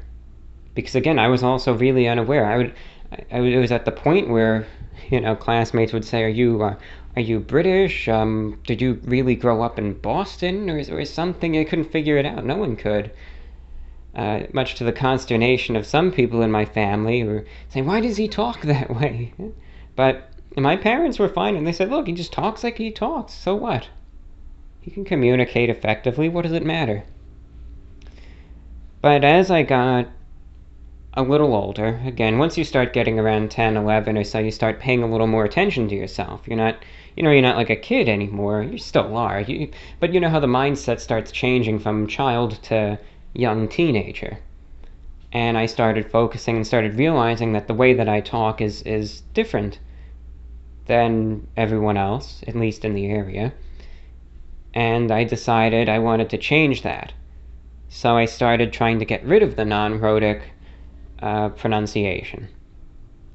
And, you know, it's really, really hard to drop an accent when you had been speaking with it for up until that point almost my entire life. But by and large, I had really been trying. So by the time that you you know, you started getting the very early videos on my YouTube channel, I was trying to, you know, speak with more of a, just a neutral, you know, American accent. And my voice still kind of sounds a bit similar, but you know, it was also going through the voice change with puberty, so you had, you know, kind of sounded, you know, squealy and creaky and all these things. Um, in 2012 and 2013, I decided to try to pick up, make a few adjustments to instead of just a neutral uh, American accent, I tried to just add a couple qualities of more of a, a standard New York accent. And then, you know, because it's hard work to keep trying to say, all right, you got to talk like this, you got to talk like that, you got to, don't say it this way, say, and you have to keep correcting yourself. And finally, around 2014, I thought to myself, why? Why am I doing this? Is there really going to be some sort of payoff if I talk this way or that way? What is it going to matter? It's not. So I said, you know, forget it. Don't sit there and scrutinize yourself because you have this manner of pronunciation versus the other and that you don't totally sound like, you know, someone on Long Island when you say this or that or the other thing or uh, whatever. Whatever. It's like, yeah, don't worry about it you don't need to sound like someone, you know, in the Midwest. and you don't need to sound like someone who, you know, is working in a, a pizzeria in the Bronx. And you don't need to sound like someone uh, living in upper society in, in, in England. Just sound like how you sound. Talk as it comes out naturally. So that's what I've been doing ever since. And from that point, this is just the byproduct. That's why nothing's forced. It's just whatever comes out, comes out. That's why sometimes you will hear words that still have that little bit of that non rhotic quality to it. Um, others will just be standard, you know, neutral American, and others still will have more of a New York accent to it, because it's all three of those that I had intentionally, at least two of which, intentionally tried to make myself sound, that all just come together now, and that's what you get. Uh, which I would not, you know, I guess the only way you could describe it is almost that at least mid Atlantic style of speaking but it's nothing that I intentionally try to do. And if you compare to how I sound right now, listen listen to an old radio drama from the 1930s, say, you know, one that the first one that came to my mind, of course, a classic, the original War of the Worlds by uh, Orson Welles, and you'll see very quickly how pronounced the style of, of mid-Atlantic speaking back then is you know, compared to anything else.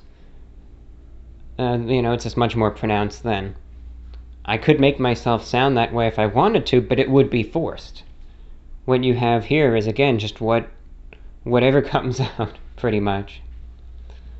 And that's why, like, the other reason I think why some of those older, you know, non-rhotic uh, qualities still come out is because when it comes down to pronunciation also to me it's it's easier to to say it that way. It's just i don't know it's more relaxing on the uh, i don't know if it's the jaw or what but it's just i don't know it's more relaxing for it to come out that way than to emphasize something else. And no one ever has any problems understanding me so why not? No harm no harm in that. Um, but thank you ben. It was a very interesting question and uh, it's I don't know if I've I don't know if I've ever talked about it in that great detail before, but why not? It's it's a story that I don't really get asked about at all, so I thought, well, why not? May as well uh, may as well mention it. Certainly, it's you know early on when I was first learning to talk again, it was the source of much frustration to some people. But a lot of kids just thought it was kind of cool that I, I talked that way. I wasn't bullied or made fun of over it or anything. You know, again, when I was growing up, all my peers were fine with it. They thought it was kind of cool. They were like, I remember the one in middle school, one person was saying, "Oh, you you, you remind me of uh, Stewie from Family Guy," and uh, I thought that was that was funny. But that's what uh, that's what we've got. Thank you, Ben. Next up, we have an email coming in from Jacob. Hey, report of the week or Reviewbrah, whichever you may prefer. Just letting you know, I'm still tuned in to the YouTube videos and SoundCloud uploads. I unfortunately do not have a shortwave radio, but I would consider getting one for a reasonable price. The main issue I have is that I work night shift and sleep all day, so it is difficult for me to catch the show during its original broadcast time. I am disheartened to hear about your recent troubles related to the new channel and removal of content. It's completely ridiculous to me. And I feel YouTube, in its entirety, is headed down a more restrictive, less creative path. I'm going to try to scrape together a few dollars to support the channel. I think it's a nice avenue for people to escape the craziness that 2020 has brought upon us. If it is any consolation, I will tell you, I purchased one of the disappointments immeasurable coffee cups, and it held up quite well in the dishwasher actually. I also enjoy the food review videos on the primary channel, although I can see how bored you've become doing them. hey, I can't blame you. I'd be bored too after years of reviewing fast food products. Only so much you can say about greasy, cost affordable products shoveled to the masses. Anyway, that's enough blabbering from me. I wanted to I wanted you to know the insight you offer on your radio show is valuable and not disregarded, at least to me. Even if for some reason the show cannot be continued in the future, I would be in favor of a podcast secondary upload on the main channel. I'm not sure how risky that would be, but I would support it. Thanks for the content. Stay healthy, stay sane from Jacob. Thank you, Jacob. And if you if you saw me right now, you'd see the smile on my face after after you said um, I'm bored with the reviews yes, indeed, they can get repetitive. They're still fun to do, but yes, you know, you, you hit it on the on on the spot, spot on. Only so much you can really say about them, and you know that like that croissant crust pizza. Sometimes you have these items that look so promising. Well, look, let's be real. That thing didn't look promising, but it certainly makes it look good. The picture, that is, makes it look good. Um, but then I open the that thing, that thing from DiGiorno, the croissant crust pizza. Stupid. It was a stupid item. And I, I'm not afraid to say that now. It's it's like have you ever seen a croissant crust pizza before? No. May, well, think logically. Maybe there's a reason why croissant dough is not usually used to make pizzas. Eh? Any, you know, does that make any sense? and you can just imagine the reaction.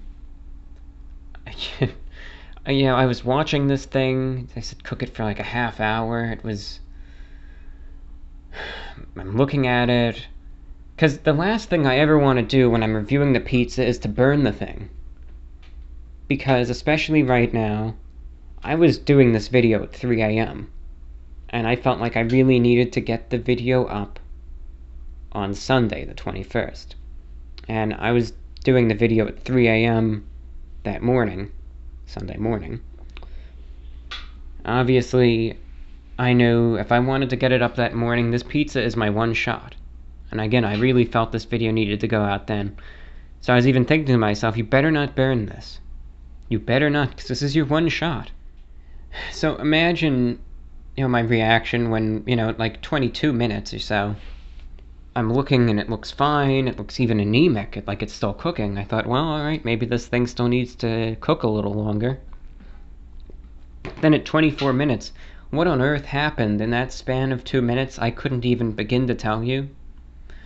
But the thing is puffed up like a giant balloon, and the top of the pizza is just brown and getting darker by the second. And I know in the video I said I might have said a bad word. You better believe I said, oh, F. And I opened the door real quick. I took it out. I shaking my head. I was thinking, I, I was thinking to myself, you did it now. You ruined this. And uh, you totally blew it. You totally blew it. And, you know, again, what happened, I think, is because it was so layered Maybe the air got trapped in between the layers. Heat rises at that top layer, got lifted up. And because it was so thin, these all these layers are all just wafer thin. And then, you know, of course, as it cools down, it sandwiches back together, and that's how you get this the structured pizza. But as it's cooking, you have the air that's lifting up this all the layers, but the top layer, right, is wafer thin. It has the hot air from the oven on the top, right, hitting the toppings, the sauce, the cheese, the pepperoni, but you also have this hot air from the bottom. And with it being so thin, as soon as it got propelled up into that 400 degree air, it just cooked just like that, insanely fast. And I say without a doubt, had I had not checked on it until 27 minutes when uh, they said it was supposed to be ready, the thing would have been burnt. I mean, it would have been totally blackened. And I would have to scrap the video.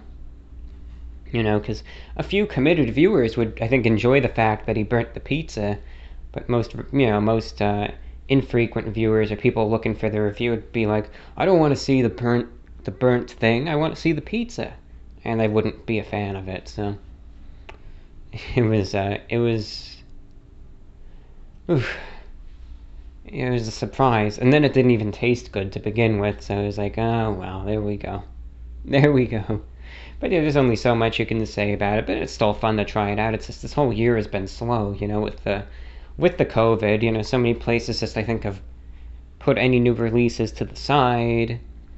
And then also with all the stuff getting canceled. You know, I guess Wendy's is canceled, and uh, this and that. And the other thing is, it's like, oh, should if if let's say Wendy's were to release a new thing, am I allowed to review Wendy's anymore? you know, I don't know. Mm, I don't know. Am I? Am I not? You know, what what would happen if I did do a Wendy's review next? Who knows? it's, I, I think most people forgot that Wendy's was supposed to be canceled, to tell you the truth but that's that's how it goes. So, thank you, Jacob, for your email. Uh, we have a short email coming in from Chris. He says, "I love the podcast. Listen to it as I go to sleep, as a matter of fact, and I love the uh, videos. Wanted to ask what pizza chain do you think is best?" All right, Chris. Well, let's just keep it at um. You know, let's just keep it at the major stuff because let's most of the best pizza chains are all all local, all local at this point. But my favorite big carryout pizza chain right now is uh, Papa John's. Papa John's, I am a fan of. They do a good job. Pizza quality is just is good. Uh, so I would say Papa John's right now, at least as my favorite. I know, you know, what the what the Papa John. Now he's he's just bitter because he got kicked out of his own company, and he's just, of course, he's gonna say their food is terrible now, and um, that's why he doesn't like them. He's just he's bitter because I, I I understand why he's angry, but that's why he he keeps just ragging on them. But I think their pizza is pretty good, honestly. I've always liked Papa John's and uh, I've been been getting them recently. So, Papa John's is my favorite uh, carry-out delivery pizza chain. I'll tell you what. In the last show, I talked a little bit about Pizza Hut, how they had some variability, that they've been hit or miss lately. Uh, I was gonna get Pizza Hut the other day. I was gonna. I really haven't in a while, but I said eh, I'm really craving their uh, stuffed crust pizza. You know, because I got a little email with like a, I don't think it was a coupon, but it was just like a promo for it, just letting people know that the, the stuffed crust pizza, I guess, still exists. And uh, yeah, that got me thinking. I thought, yeah, yeah, I could go for one of those tonight. So I order online for uh, delivery. You know, the contactless delivery, and they're out of it. So I wanted the frozen, the frozen pizza. No, I'm thinking about that DiGiorno still. I wanted the stuffed crust pizza, but they didn't have any at that store. They were all sold out, so I don't know if other people were feeling the crave as well or if supplies were just limited. But yeah, the ad for it was actually pretty cool. Let me just see if for the heck of it I can still pull it up. It was like retro. Yeah. Like retro. I don't know if that's supposed to be like 70s or 80s the, the the text that they say stuffed crust in just reminds me of like a retro again 70s it looks more 70s esque maybe late 70s i don't know. Maybe 80s but i'd say 70s i don't know i thought it's cool though. A stuffed crust pizza. It's pretty it's always been a favorite of mine from them. So uh, thank you chris. Checking in. All right let's power through some more um, some more emails here. Johnny writes in, says, uh, Hello there, long-time listener. Love what you're doing. Keep up the great work. My question What is the worst dine in restaurant you've ever experienced?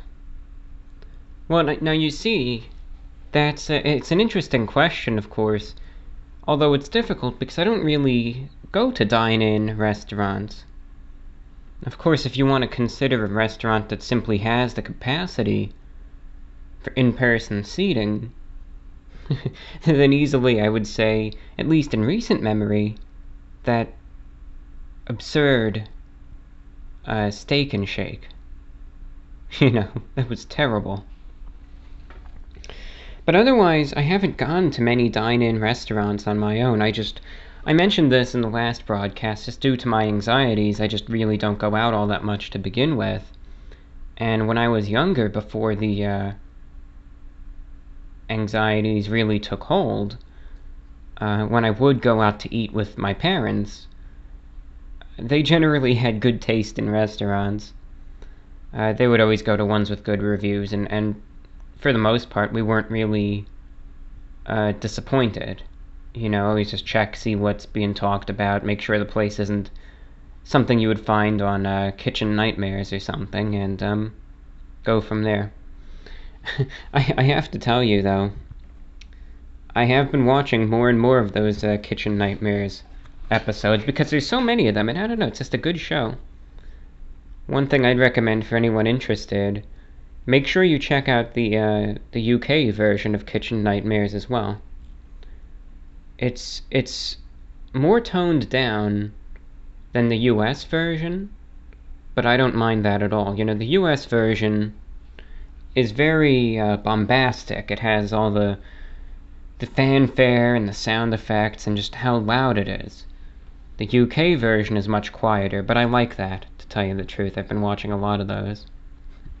Gordon Ramsay, though, let me just say, uh, you know, on one other note, he, I gotta, I gotta say, I mean, he he looks great.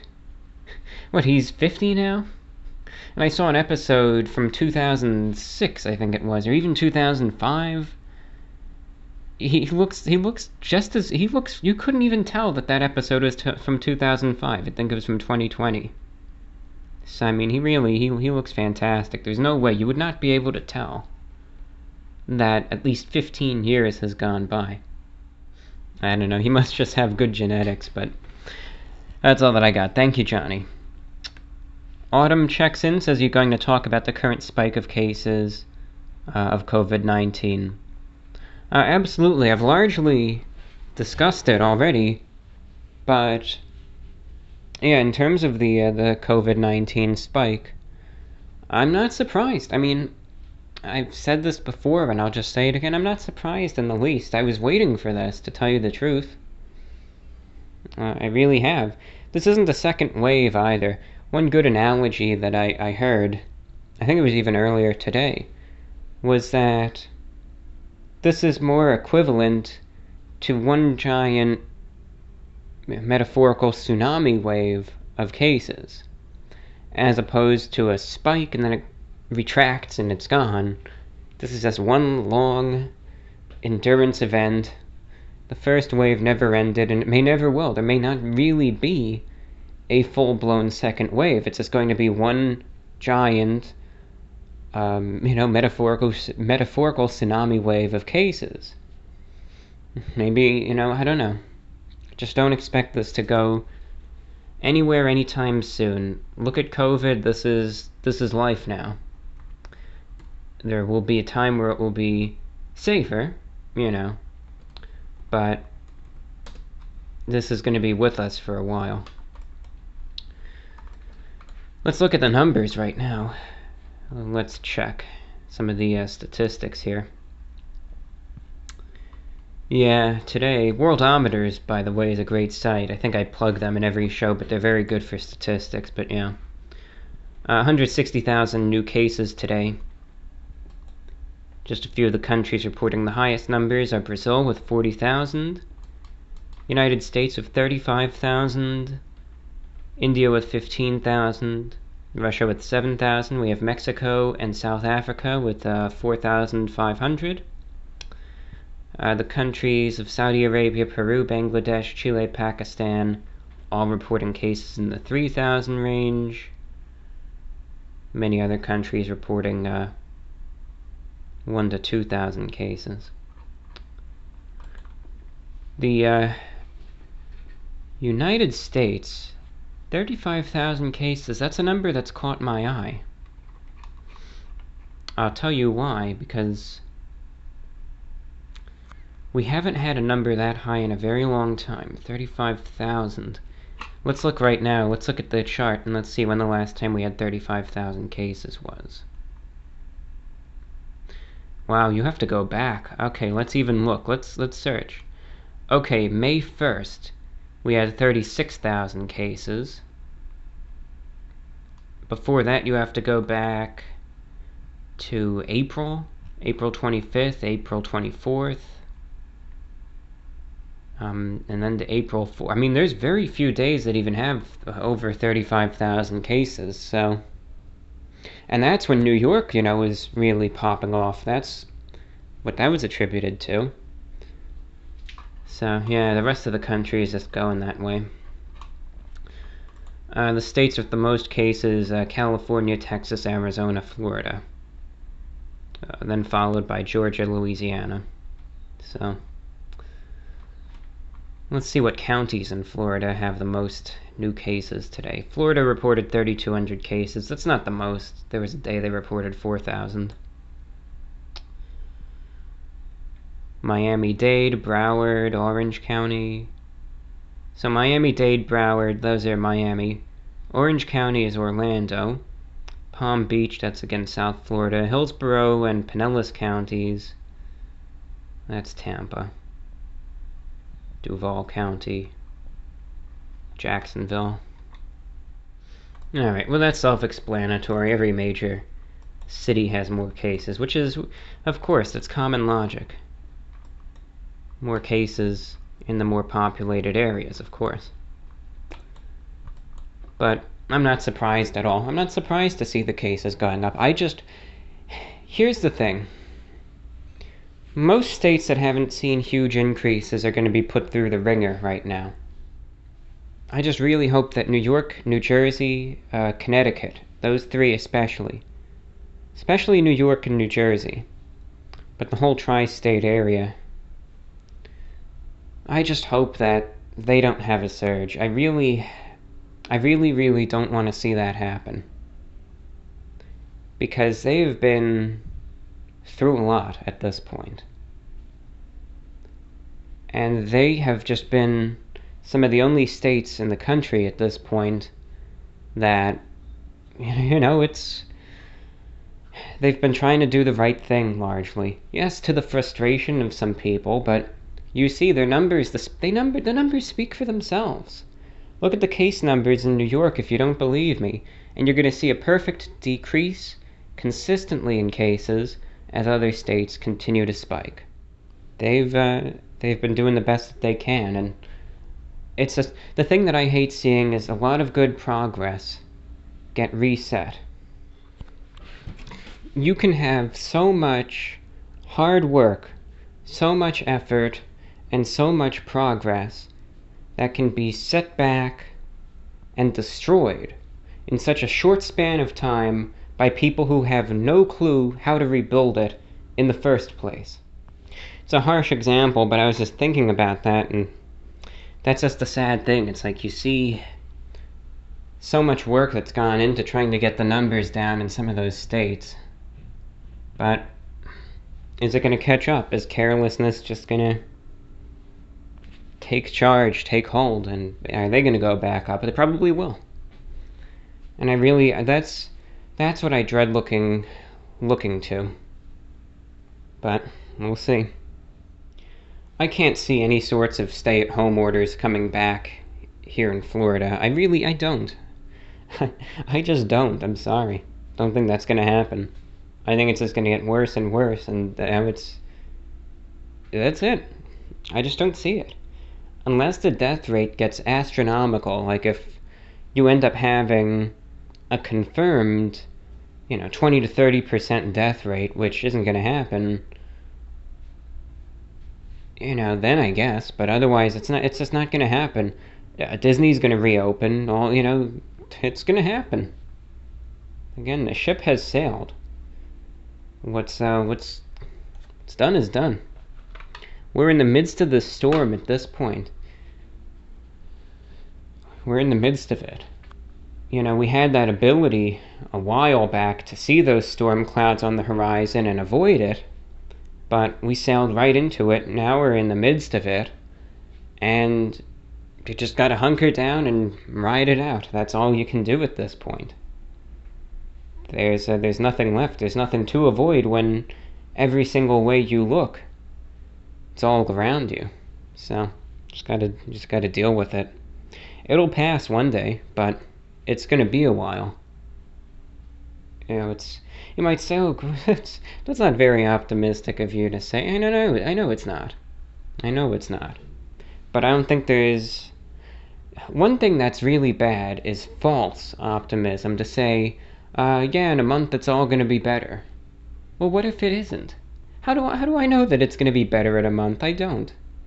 So you can't you can't look at it in that way. You have to say, well, one day it will be, but don't sit there and kid yourself. You gotta be real. Even if it's depressing, you still have to be. Let's uh, continue here. Kevin writes in Hello, John. Hope all's well with you. Do you have any favorite movies? Personally, I love movies and I try to watch at least one every day. A few recommendations are Butch Cassidy and the Sundance Kid, Doctor Strangelove, Rear Window, Come and See, and Days of Heaven. I wish you good health to you and your loved ones. Best regards, Kevin. Thanks, Kevin. Uh, thank you for the movie recommendations. I'm not a big moviegoer, to tell you the truth. I haven't. When was the last time I even saw a movie? I, am trying to even think, and I can't even remember. Hmm. I don't know. It's been a long time. It's been a long time. Now, I haven't seen any movies recently. I'm just not a big, I don't know, I'm not a big movie, uh, movie watcher. There's not any movies that are, you know, coming out anytime soon that say, oh yeah, I gotta go, uh, gotta go get this one, gotta go, you know, get this movie, see it or whatever. It's just not, it, it's not at that point. Oh, I guess the last movie that I saw was again like a month or so ago, um, Joker. Joker movie which was good. I enjoyed it. I enjoyed it. I thought it was a good film. And uh, otherwise, that that's that's been it pretty much. So I don't I don't watch anywhere near as many movies as um as you do. I watch television a little bit here and there. Uh, the antenna television over the air broadcast because it's just I don't see any reason in paying for cable television. If there's like one or two channels I'm going to watch, why pay for it?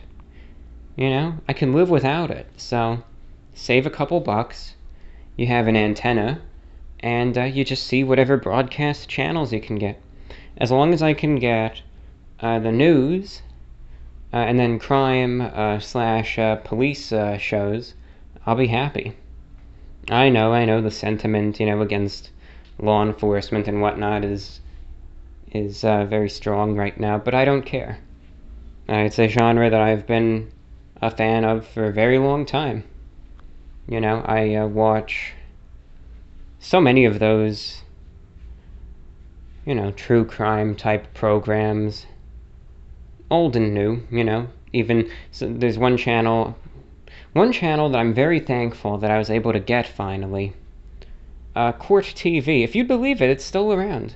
I thought they got rid of Court TV uh, when uh, it was replaced on cable by truTV like a decade or so ago. But it's surprisingly it's still it's still around, and I didn't know that. And I really had to mess with the antenna because it was the signal for it was very weak, and uh, it's just you know it, it just doesn't come in. It was just very very pixelated, and you can't watch it. But finally, I was playing around with the uh, television antenna and I found that of all things, if I put the, the TV antenna, you would think, you know, to get optimal reception from an antenna, uh, you want to have it outside, you want to have it at a high point, you want to have it whatever, right? Well, this completely defied common logic, but if I put the antenna on the floor, in a certain spot on the floor, then it comes in just fine. And if I put it anywhere else, it's a garbled mess. So, you know, if the antenna is on the floor, who cares? Uh, but Court TV comes in, and uh, then they have a second channel because I, I like watching, I don't know what it's called. I don't think it's called In Session anymore, but there's a program that's on the air for like six hours a day where they just discuss all of the various high profile uh, court cases going on right now and uh, in great in great detail. And the legal system interests me greatly. Uh, if I wasn't so inept, you know, I'd even thought of, of maybe getting a career in it. But it's just a, I'm I'm not cut out for it. But that's not going to stop me from being interested in it. But the system of laws and the legal system and all that, it's, it has greatly interested me. That's why I'm fascinated with so many of these shows. Uh, and that's why I, I, I really do enjoy watching uh, court cases, especially live. If you could get a live feed of a courtroom, I'll watch it. I'm always interested in the proceedings. But there's Court TV, then there's a second channel, Court TV Mystery, which comes in a lot clearer, but there's no courtroom related stuff. It's just all um, all, I guess, like crime shows, where they have. I know he's not doing this anymore, but they play a lot of older, um, well, from 2017, Crime Watch Daily with uh, Chris Hansen. And they do show some of the uh, To Catch a Predator clips as well, which is always entertaining. One show that I always like is Bizarre Murders. That's they do it with a sense of humor. I always like the way they cover that. But so many others. There's lots about the FBI, um, even get some old school forensic files as well. Um, then there's another channel that I watch as well. I think it's called the Justice Network. And that one, I think there's a show, I think that it's on that one called Intervention. I think I've talked about that one already a couple shows back about drug abuse, etc. Uh, then there's one show called, I think it's called I Survived. And oh my gosh, that one, it's very raw. It's just people who came very close to death and um, they're just telling their stories. It's literally just them set up, you know, almost like in an interview, and they just tell their story. There's no dramatizations, none of that. They're just talking.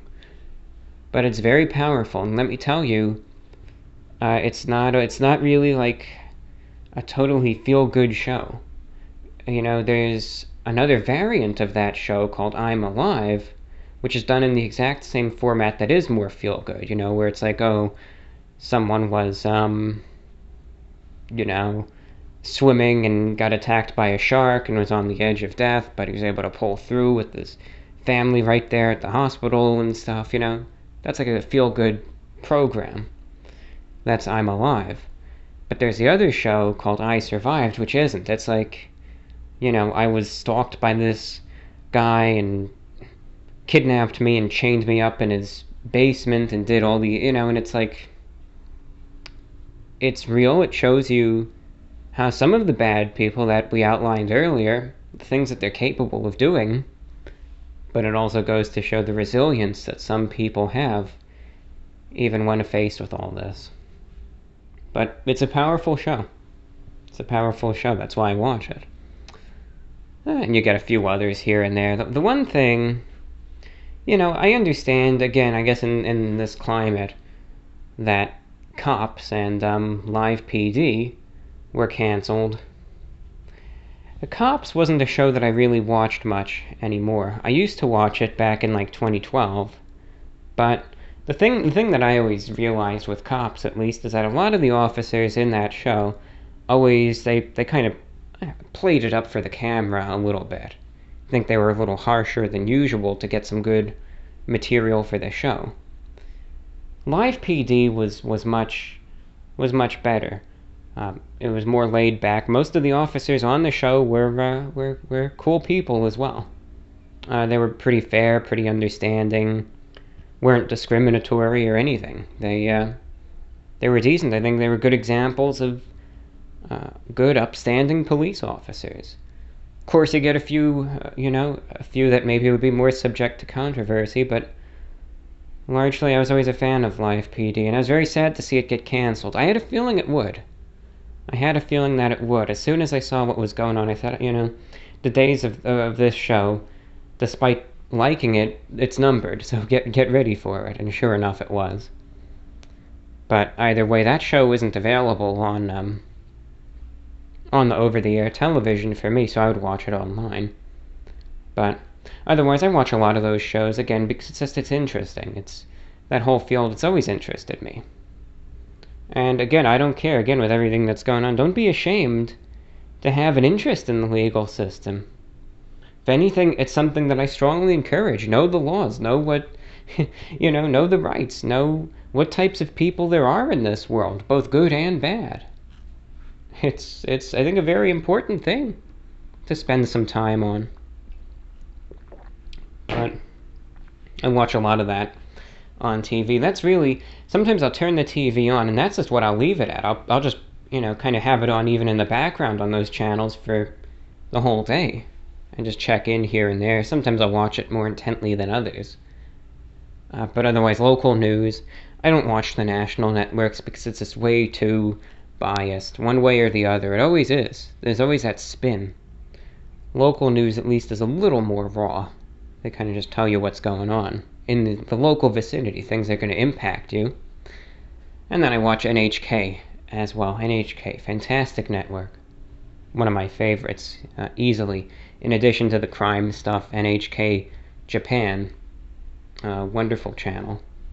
So, instead of watching movies, that's what I kind of occupy any sort of visual time with. But uh, oh, again, I'll watch one here and there, but I'm not a, a big movie movie goer. We have Ali from Michigan writing in. Greetings, John. I've been a fan of the YouTube channel and podcast for some time now, and in light of your recent ant themed discussion, decided to chime in. Been fascinated by insects my whole life, and currently in a graduate program devoted to their study. My particular research often involves sitting at a microscope for hours and having your podcast or YouTube videos playing in the background. It's uh, really helped make what this uh, somewhat tedious work is a lot more entertaining. Given your reputation, I'm very interested to get your thoughts on insects as food. While the thought of willingly eating a cricket or mealworm may sound utterly repulsive to many, in what is considered the Western world, the practice of eating insects uh, is very common throughout most of the world.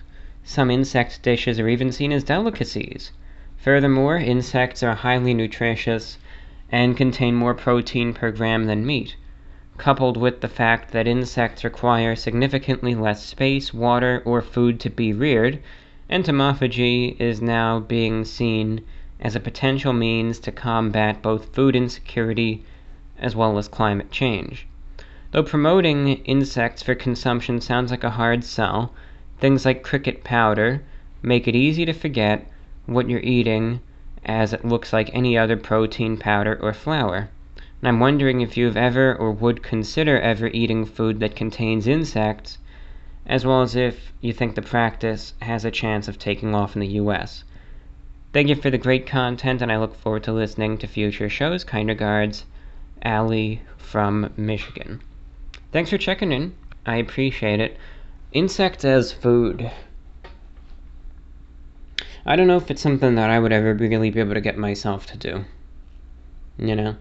If it were ground up into a powder, I might like try it on the camera for a video, but I just don't know if it's something that would really appeal to me.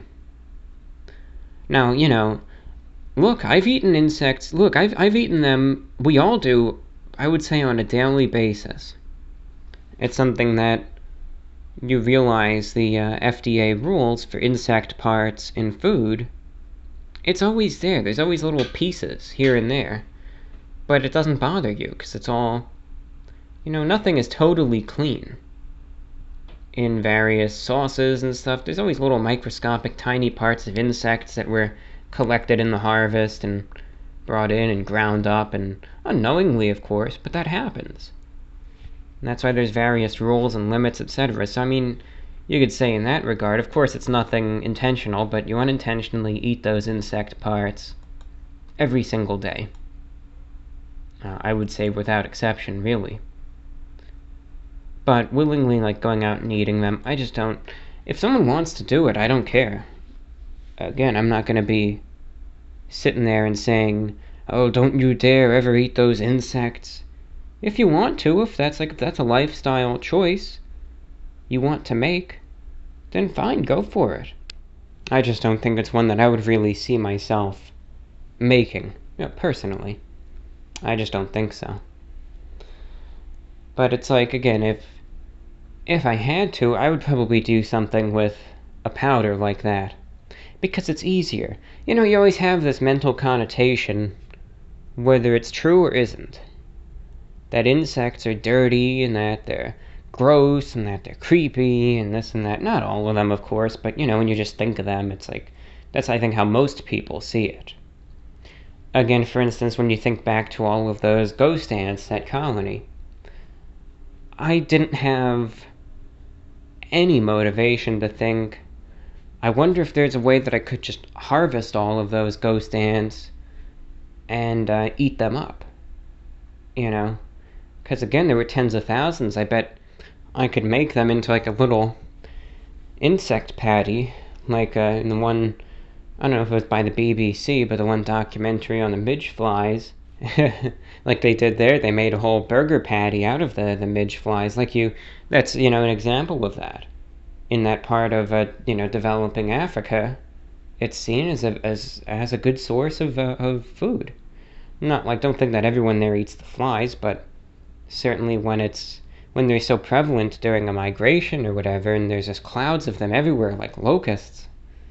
It's just, I think, a way that some of the villagers there, it's a way of making lemonade out of lemons, you know, saying, well, we hate these flies, but at least we can get something semi nutritious out of it. You can research that for yourself if you want. But I just don't think I would do that with, like, the ghost ants or anything. I'm sorry. If someone wants to, though, I don't care. Do I think it's going to take off in the uh, US? There's a chance that maybe in certain, I don't know if you would say subcultures, perhaps, but definitely not mainstream, at least for, for a long time. I, I just don't see any way of it being like a mainstream phenomenon. Uh, but maybe something like, you know, in certain certain groups you'll have small percentages that will maybe it'll catch on there but I, I just don't see it becoming a big thing again i would not be a convert to it like i said maybe one day i'd try some powder or something for fun just to for the heck of it but otherwise i just don't i just don't think so i'm just to keep doing my thing and just inadvertently consume the insect parts every day as I always do with uh, whatever it is that I eat. Because they always, everyone does. Every last person does. But thank you. Thank you. Like I said, really, no one's being harmed there. You do you. If you want to eat insects all day, I don't care. Just make sure you're able to sustain yourself. You know, do so uh, while while keeping a good a good balanced diet. Right. This is VORW. Feedback and emails are welcome again to VORW info at gmail.com. Next email comes in from Tyler. Thanks for answering my question last week on the 2020 hurricane season. My question this week is inspired by a comment you made on the last show. You mentioned you prefer cats over dogs, and that while you still liked dogs, you remain iffy on pit bulls. I'm wondering if this comes from any personal experience or is it more to do with the dangerous stigma associated with the breed? Pit bulls are possibly the most misunderstood dog breed, uh, with many of their supposed negative traits coming from irresponsible and inhumane dog ownership. Uh, due to these unfortunate misconceptions, pit bulls are some of the dogs least likely to be adopted in animal shelters and humane societies and therefore more likely to be euthanized. So I would say that there are no iffy dogs, just iffy people and that pit bulls are no more dangerous than any other breed of dog. Uh, they can be just as kind, loyal, and goofy from Tyler. Well, thank you, Tyler, for your opinion. Now, I do speak from experience, though. That's why. Now, maybe, again, it could all be tied back to the owner, but the thing also that it would then come down to is, of course, with many other uh, breeds of dogs, you know, it's not like pit bulls are the only ones that have bad owners, right? Unfortunately, you know, the really, I wish there weren't any bad owners. Uh, dogs and cats, you know, deserve, they, they deserve love. They deserve to be treated kindly and properly and humanely. And unfortunately, you do have just neglectful, uh, cruel owners really for every last breed of dog or cat that there is. Pit bulls, of course, being no exception. But the one thing is that it's sad to talk about, but so many other breeds of dogs do have bad owners, but regardless of that, they may not end up still as aggressive or violent as some pit bulls can be. Now, I know that there are plenty of individuals who own pit bulls who might be listening to the broadcast and be saying, well, my dog hasn't given me or anyone else any problems. That's very true.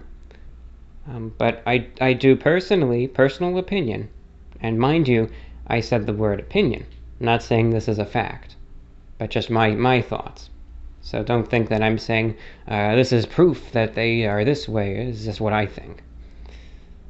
I do think that they are a more aggressive type of dog, though again, speaking from experience, I know someone who was walking uh, their dog, which was just a non aggressive, uh, you know, your standard cute little puppy. Pitbull comes over and practically kills it for no reason, just to just to kill the poor thing. And uh, totally unprovoked, totally uncalled for, just pure aggression.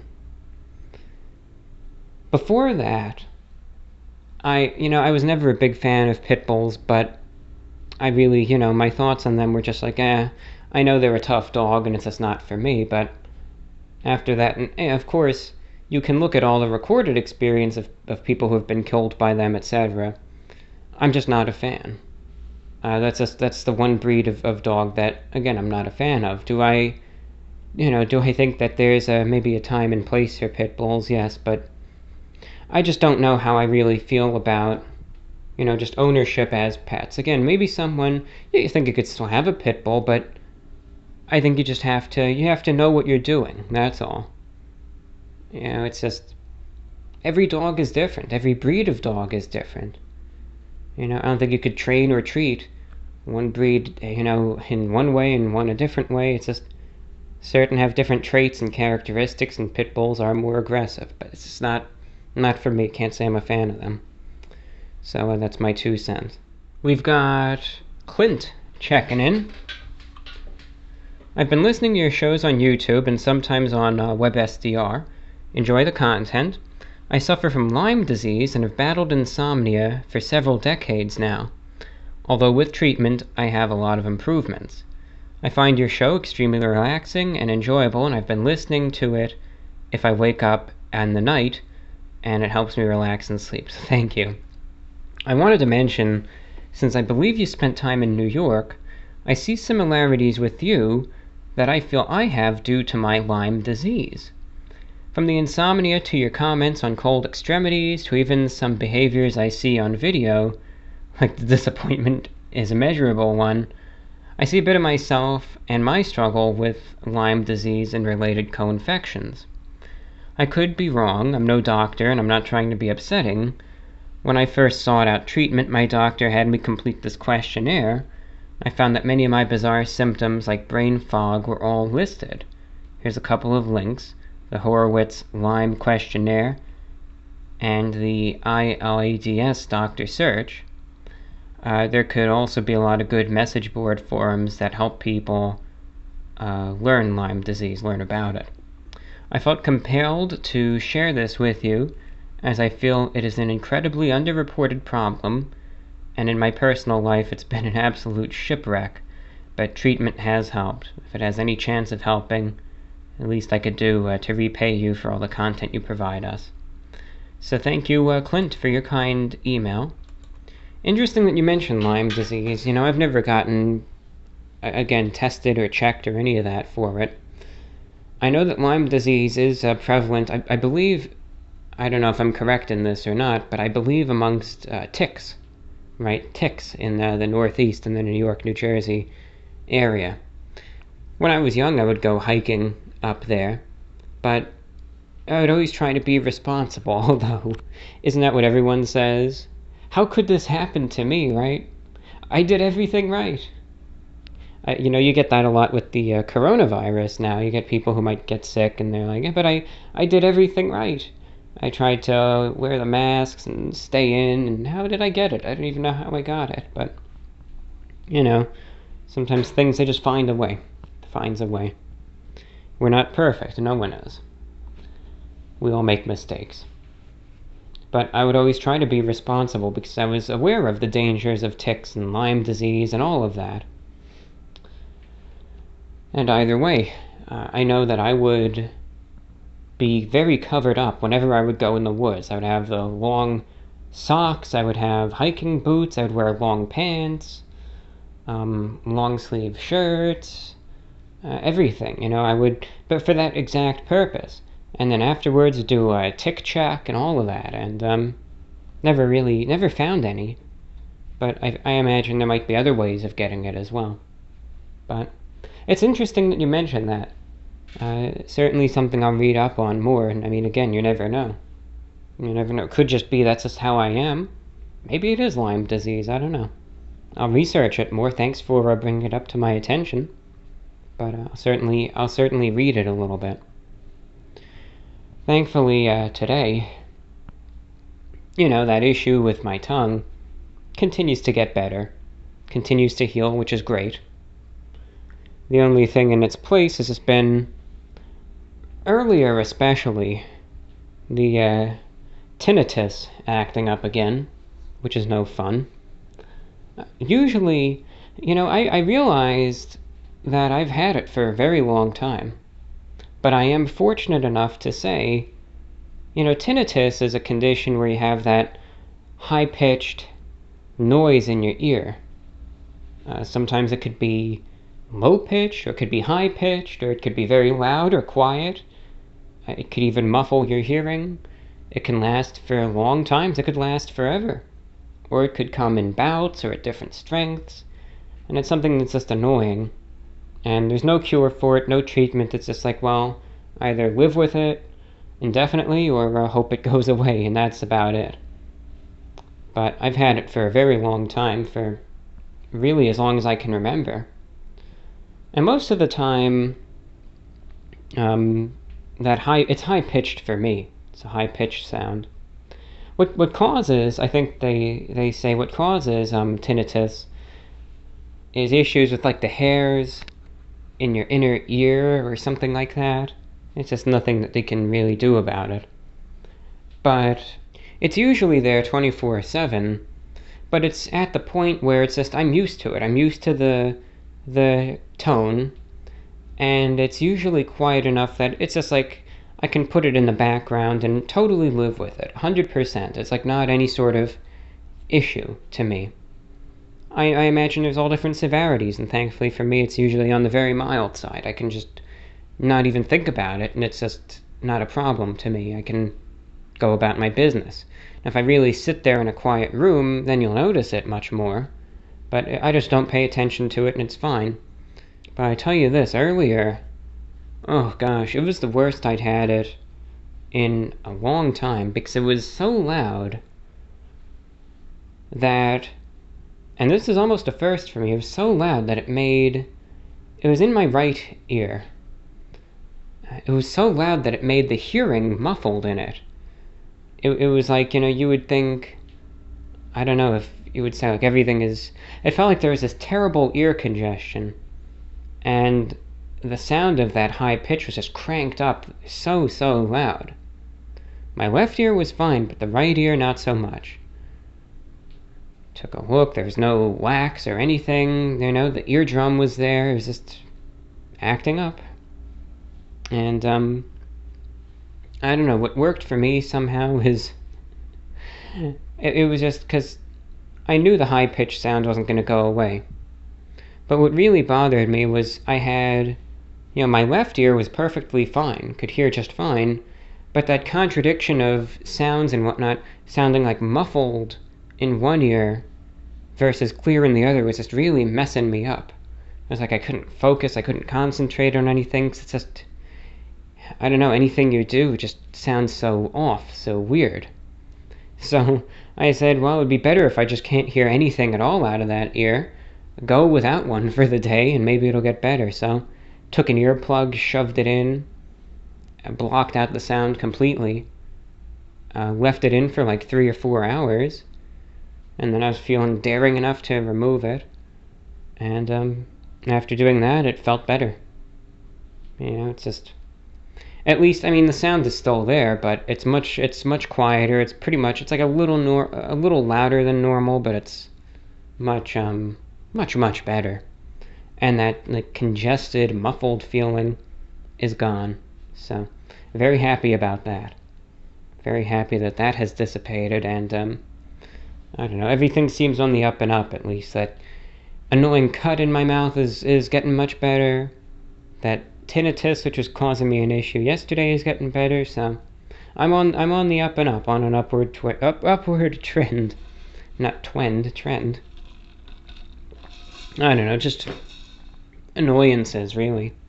It's nothing that's gonna lead to you know anything anything awful. It's just annoying and it just frustrates you, and it doesn't. I wish I could think clearer when this stuff is going on, but sometimes it just breaks your concentration. Uh, yeah, on the up and up either way. Have an email coming in from Troy. Uh, just a short email about the deleted videos. Uh, YouTube is blocking videos that conjecture about coronavirus. Only the official UN uh, WHO viewpoint is allowed. Uh, basically, censorship. Glenn Beck also had his coronavirus video blocked. Um, this is the new normal we live in. Thank you, Troy. Yeah, it's. You know, they make the rules, it's their site. But can't say I agree with them. You know how it is, right? It's like. I understand the rules. I mean, it's. I'm thankful I could still do what I do. But. Oh, I don't agree with them. That's why there's plenty of subjects that I would bring up on this show if I didn't have to worry about uh, these types of rules. I would definitely have more like um, conspiracy oriented discussion but it's just this this isn't the time and place for it, sadly. You know, I can I was reading about Bill Gates the other day. Be happy to talk about him, but this isn't this isn't the place to do it. I know if I if I did that, you can kiss this uh, show goodbye. It's you know, certain things are tolerated more than others. But maybe somewhere else. Maybe one day somewhere else. Give it a shot. We'll see. So uh, thank you, Troy. Good to hear from you. I know you'll write in every now and then, and uh, always a pleasure to hear from you. Eric in Winter Park, Florida, writes in. Good to hear from you, Eric. You've been a long time listener too, and uh, please be safe over there in Winter Park. Cases are uh, really going up, so uh, just stay stay on your toes. But he writes, "Hey John, uh, like most people, I'm enjoying the uh, longer shows. Takes me a day or two to finish them, but I'm not complaining. Had a few questions. Number one, now that Steak and Shake has gone downhill, and I absolutely agree with you there, what is your favorite chain restaurant? Has it reverted to Five Guys, as you stated uh, was your previous favorite, or uh, has another taken the top place? You know, I don't know if it's. I don't know if I really have like a total favorite right now. So let me tell you, one place that is rising pretty quickly in the ranks is um, that Freddy's place that I've been I've been trying them out again. I, I went there another time.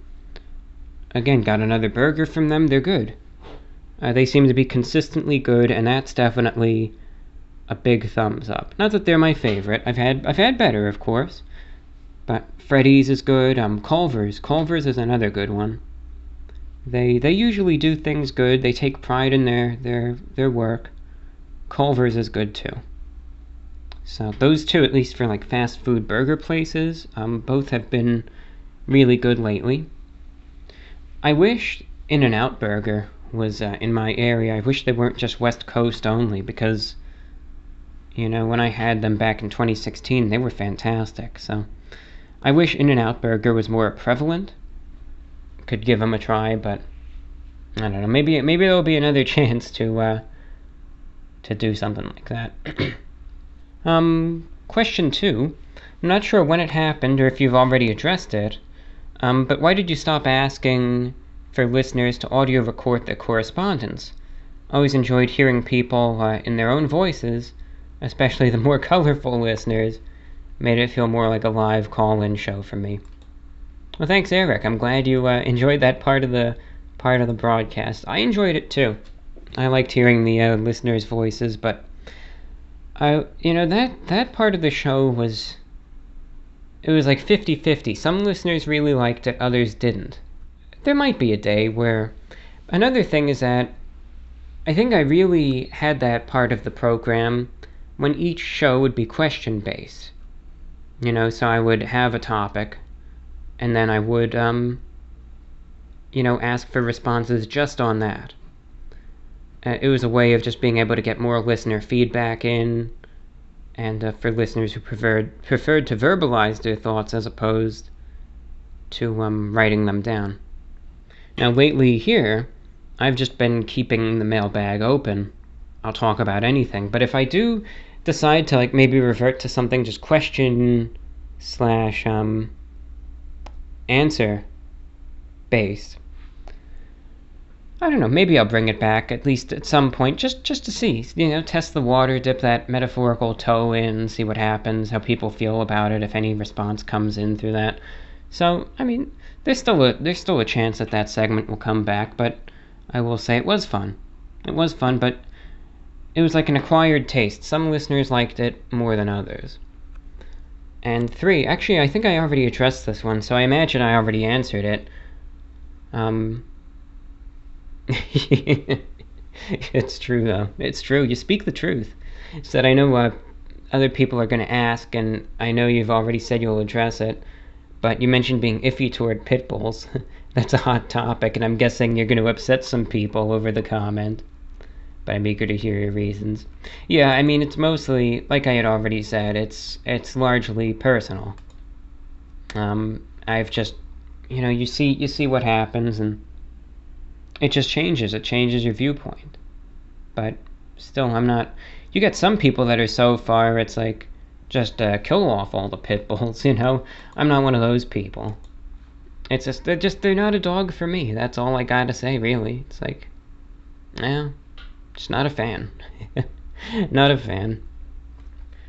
Alright, I had to take a short pause in the recording because my computer needs to update, and it's just one of those things that I can't I can't prevent. More often than not, I'll put it off until there's a time that's convenient, and then it ends up getting annoyed at me, and then it just says, "No, you're not going to be able to cancel it anymore." So, oh well. Now I'm going to have to just use my phone to um, look at the rest of the emails, which is something I've gotten a little better at over the years, but I'm still by no means a master. But just work with the tools at, at your disposal. You know, that's what it comes down to. So just got set up there and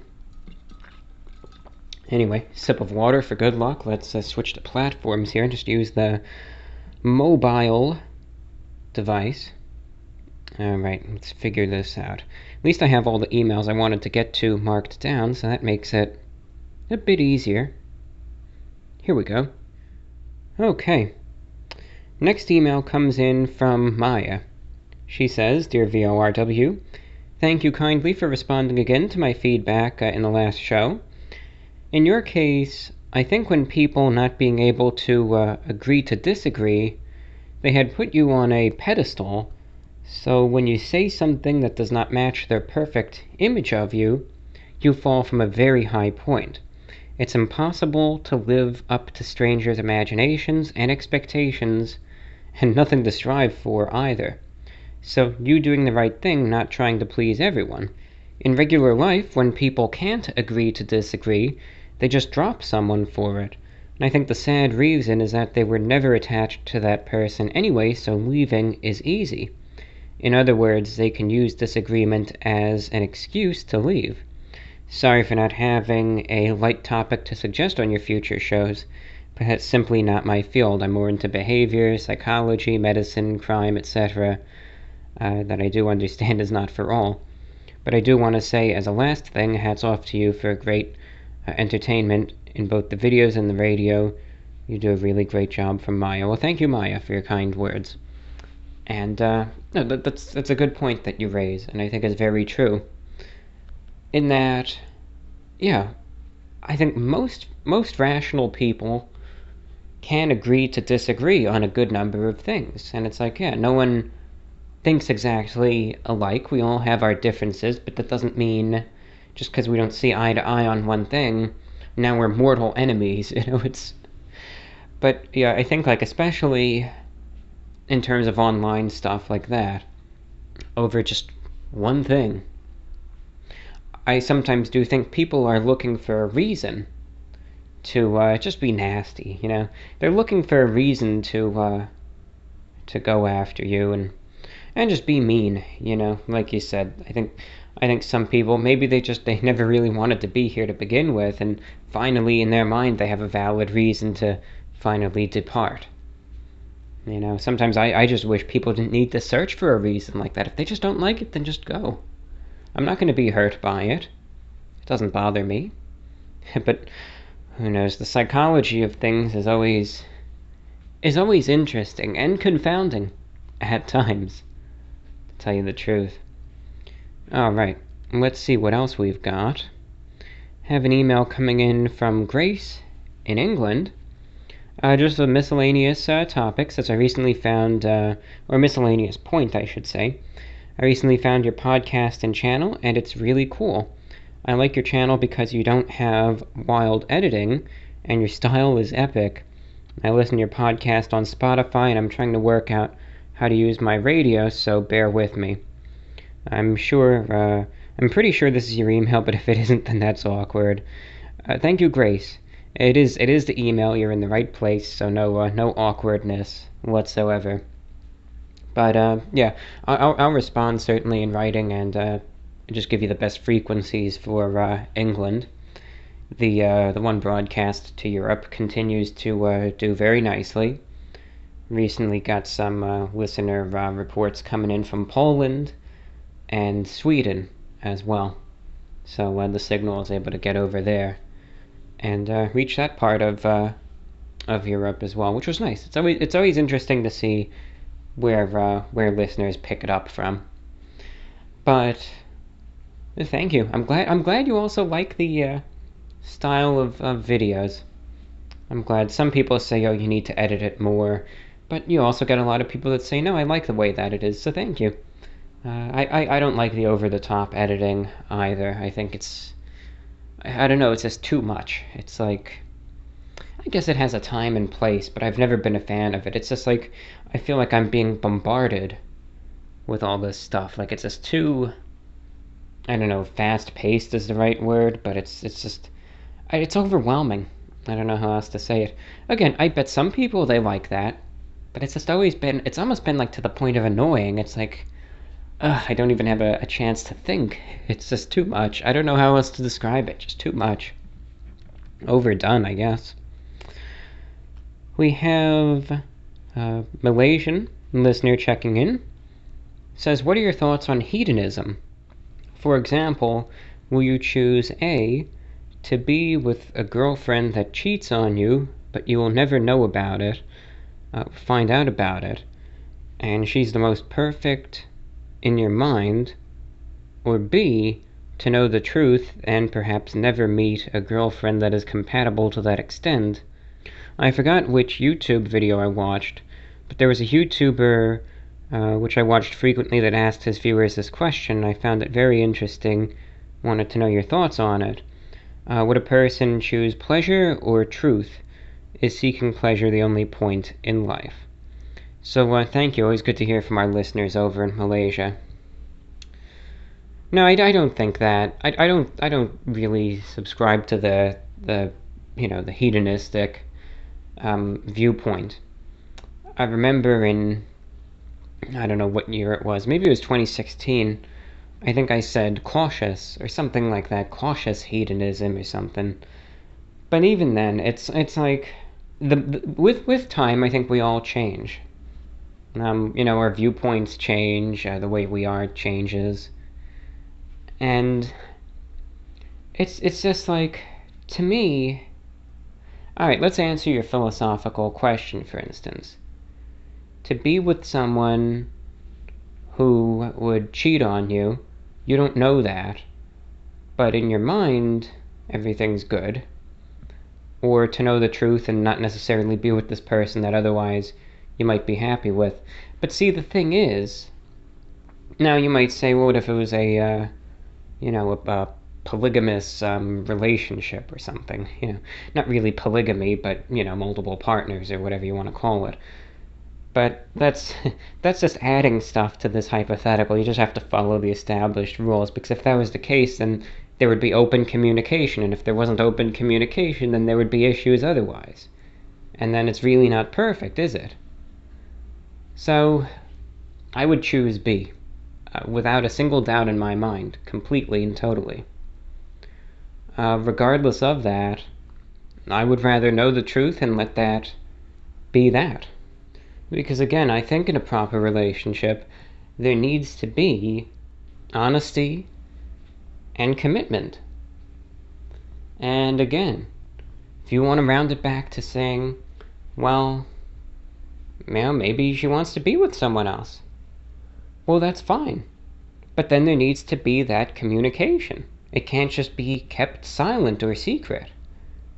Then there needs to be that degree of communication. And if there isn't, then there's an issue. It's not a perfect relationship.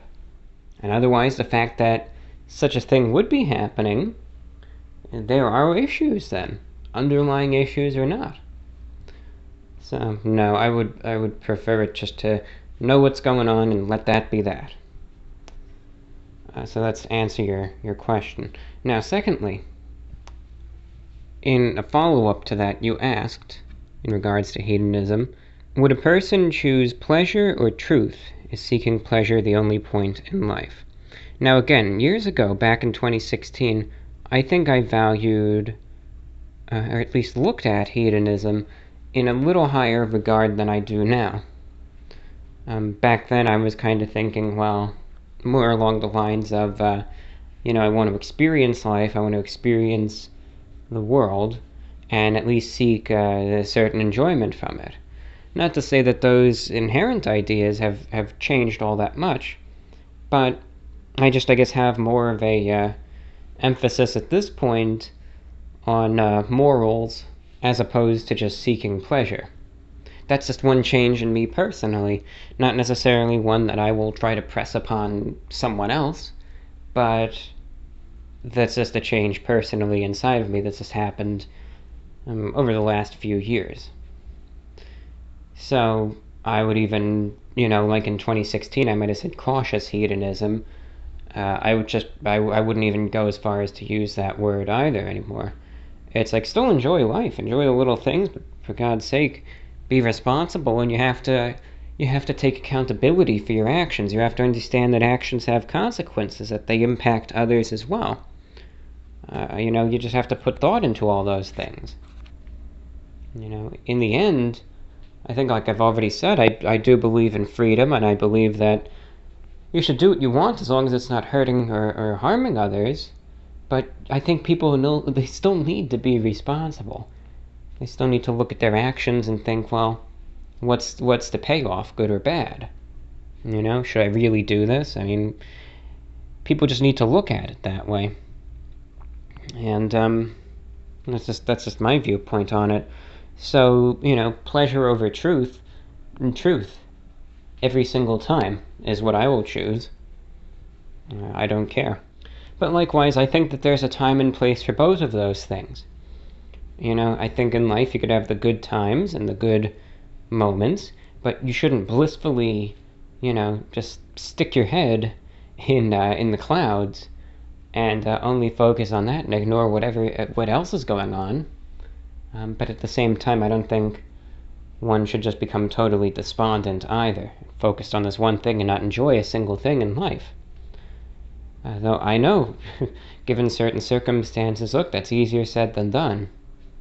For people who are depressed, you know, look at it this way: how easy is it if some someone who doesn't understand what you're going through goes ahead and tells you while you're going through a really tough time, you know, mentally, and just says, just be happy.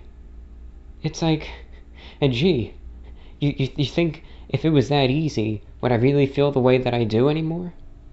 You know, you know that that's easier said than done.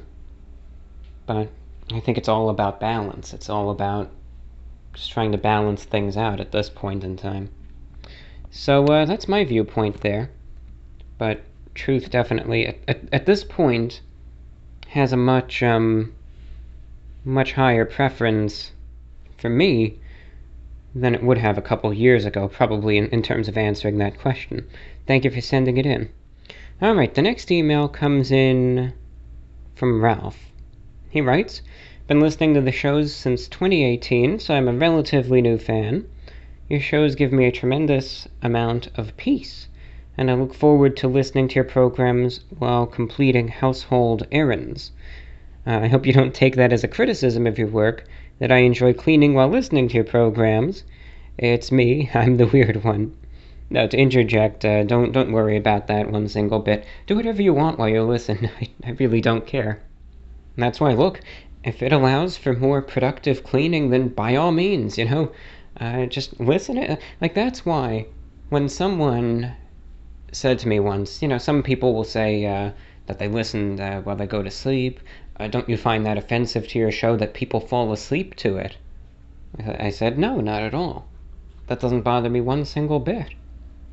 Because, especially for me, do you know what an absolute pain and chore it is to fall asleep every single night? To even try to get to that point? If this broadcast is able to help any number of individuals be able to achieve that state of relaxation, then by all means, just keep doing whatever it is that you're doing. And if listening to this show does that, then by all means use it as a sleep aid. I don't care if you even listen to one single word of it. But if it's something that helps you get to sleep, stay asleep, just keep it up because sleep, I know what a frustrating thing it is to try to achieve. I myself, I like sleep. I like it a lot. It's just trying to fall asleep is such a process for me every single night. Can't even fall asleep on my own anymore. I wish I could, but I can't. You know, I always have to take one thing or another because it's just, you know, it's past that point. It's just impossible now. It's just gotten too bad. So, what can you do? You know, at least such things exist. I wish it were easy enough for me to be able to listen to something and be able to fall asleep that way, but it's it's sadly not. Because the problem for me is that my ears lock on to whatever the sound is. And I just start listening. And instead of trying to fall asleep, I'm paying attention to whatever it is the person is talking about you know, white noise works best, but like listening to talk or music, then I, I just start listening to the song. I'm like, yeah, let's hear, let's hear more of this or whatever. Start paying attention to the instruments, and that's not calming my mind down or trying to relax it. Instead, it's actually getting more active. So I can't, I can't do that. There was a time again I used to, like ten years ago, be able to fall asleep um, with the television on.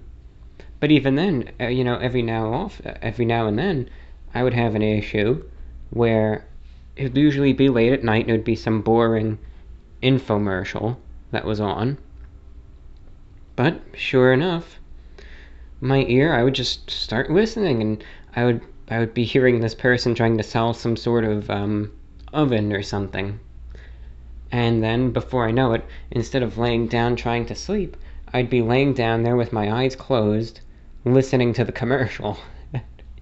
It was like, uh, what's the point? What's the point? I'm not gonna fall asleep like this. you know. But that's that's the thing. The one thing I realized is that I always I always keep my ears perked. I try to anyway. They're not perfect, but I certainly try to uh, establish at least various I don't know, I always try to sense any sort of abnormalities with them.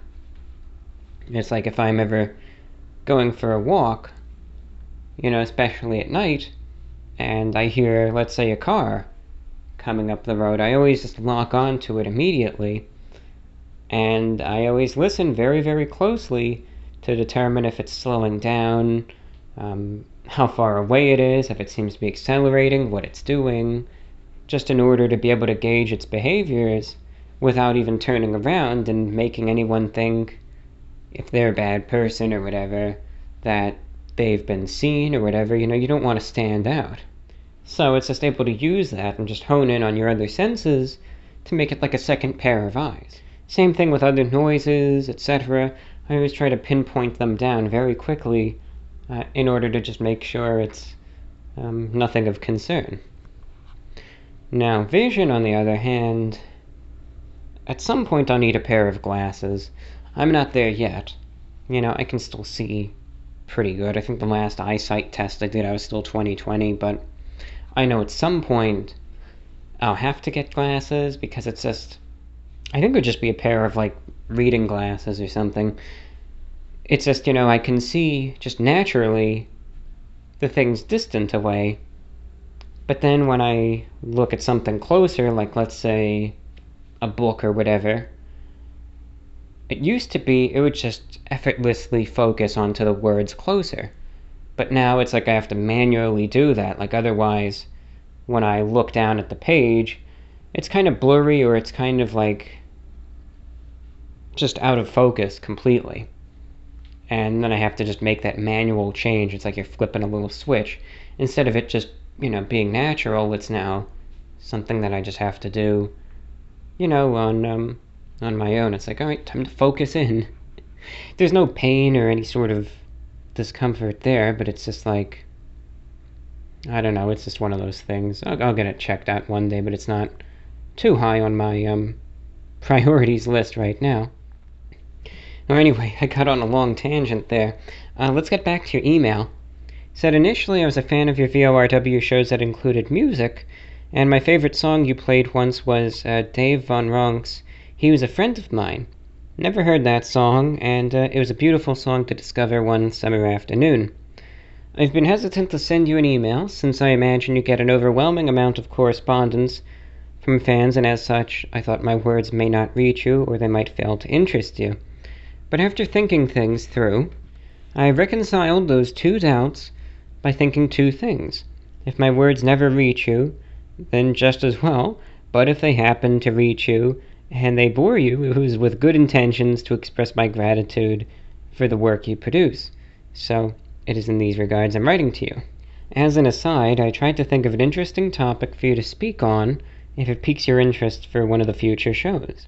If by luck you discovered an ant attempting to speak to you with a miniature megaphone, what would your response be? You said once to ask a question and not give your own thoughts is rude, I believe the same.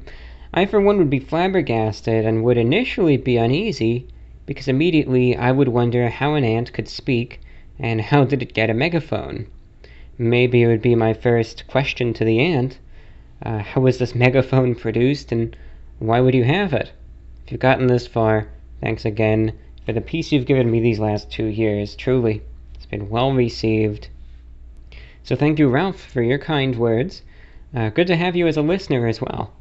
Uh, two years. Great to have you on board. And uh, always a pleasure to hear from our listeners, long time or first time. So, you know, let's say I'm out and I see a ghost ant. All right, let's we'll keep it with those vile creatures. Let's not call them vile creatures. I just did. Let's hope. Let's hope none with keen ears are listening right now. um, but let's say I'm outside and I happen to see a ghost ant scurrying about, and it has this little, um, little you know, ant-sized megaphone, and it's trying to communicate with me. First and foremost, I wouldn't believe my eyes. I would think that I'm hallucinating. I would think like how can this be real, right? It's we're, we're, we're taught to believe that they have their own means of communication, but they're never going to break that barrier. So number one, my entire understanding of how things work would suddenly be it, it would it would be blown away. Then I would also begin to wonder, is this ant even a real ant? I mean, what if it's something else that's you know disguised as an ant? Who knows? What if it's like some sort of intelligent form of uh, extraterrestrial life and for some weird reason decided to cloak itself as an ant? But in the end, number one, I would try to document it very, very um, clearly. And I would listen to it to try to see what it has to say. I would at least try to make that effort. uh, and I would I would try to talk to it. I would try to communicate back, but at the same time, I would be cautious as well, because well, what what would the ant's intention be? Like, how do I know? You know, it could talk the talk, say it's friendly and everything, but how do I know it's not just trying to get retribution for all its fall, uh, fallen comrades? It's really plotting against me, right? I don't know that might be on very bad terms. And it's just trying to say, you know, do this just to kind of get my guard down and all that.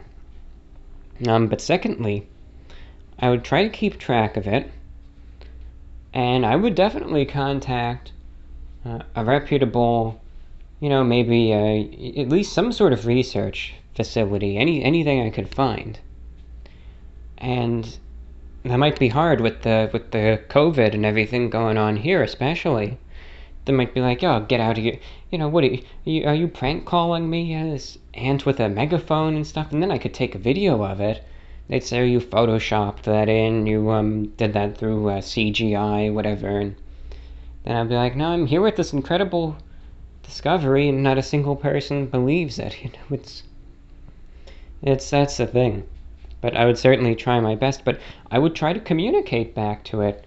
The only thing I think I would have to remember is that I don't think I would need to talk all that loud for you know the little ant to to um, be able to to comprehend me. So I'd try to be gentle. You can't forget that. The differences in force.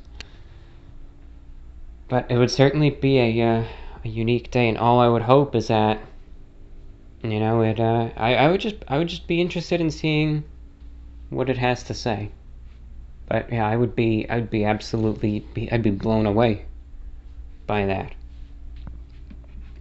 That reminds me when I was just thinking of I was just thinking to myself, you know, like cryptids and all that interest me greatly, of course. And um, one of my favorite cryptids has always been uh, Bigfoot and Sasquatch and all of the derivatives.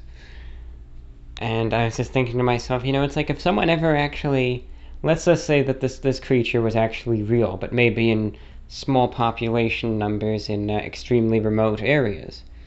Let's say someone actually managed to get a definitive sample of proven DNA that, if tested, would you know legitimize the existence of this or whatever. But it's it's like you could say you have this, but how many places are actually going to believe you? How many places, especially again with everything that's going on, are even going to waste the time and effort to test this, you know? Not all that many. I mean, if you really, really search, perhaps, but you also might not have a lot of money yourself. You might not even be able to assemble the resources to go to these whatever places might be interested. It's like you could have this fantastic discovery waiting, but just the cards aren't in your favor at this at this given time. But that reminds me, um, there's a new book out on the matter uh, by Max Brooks. I got I got it. It's brand new. It's it's hot off the presses.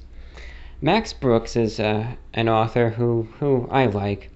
He wrote the um, book World War Z, which that terrible movie back in 20 was it 2013 was made based off of.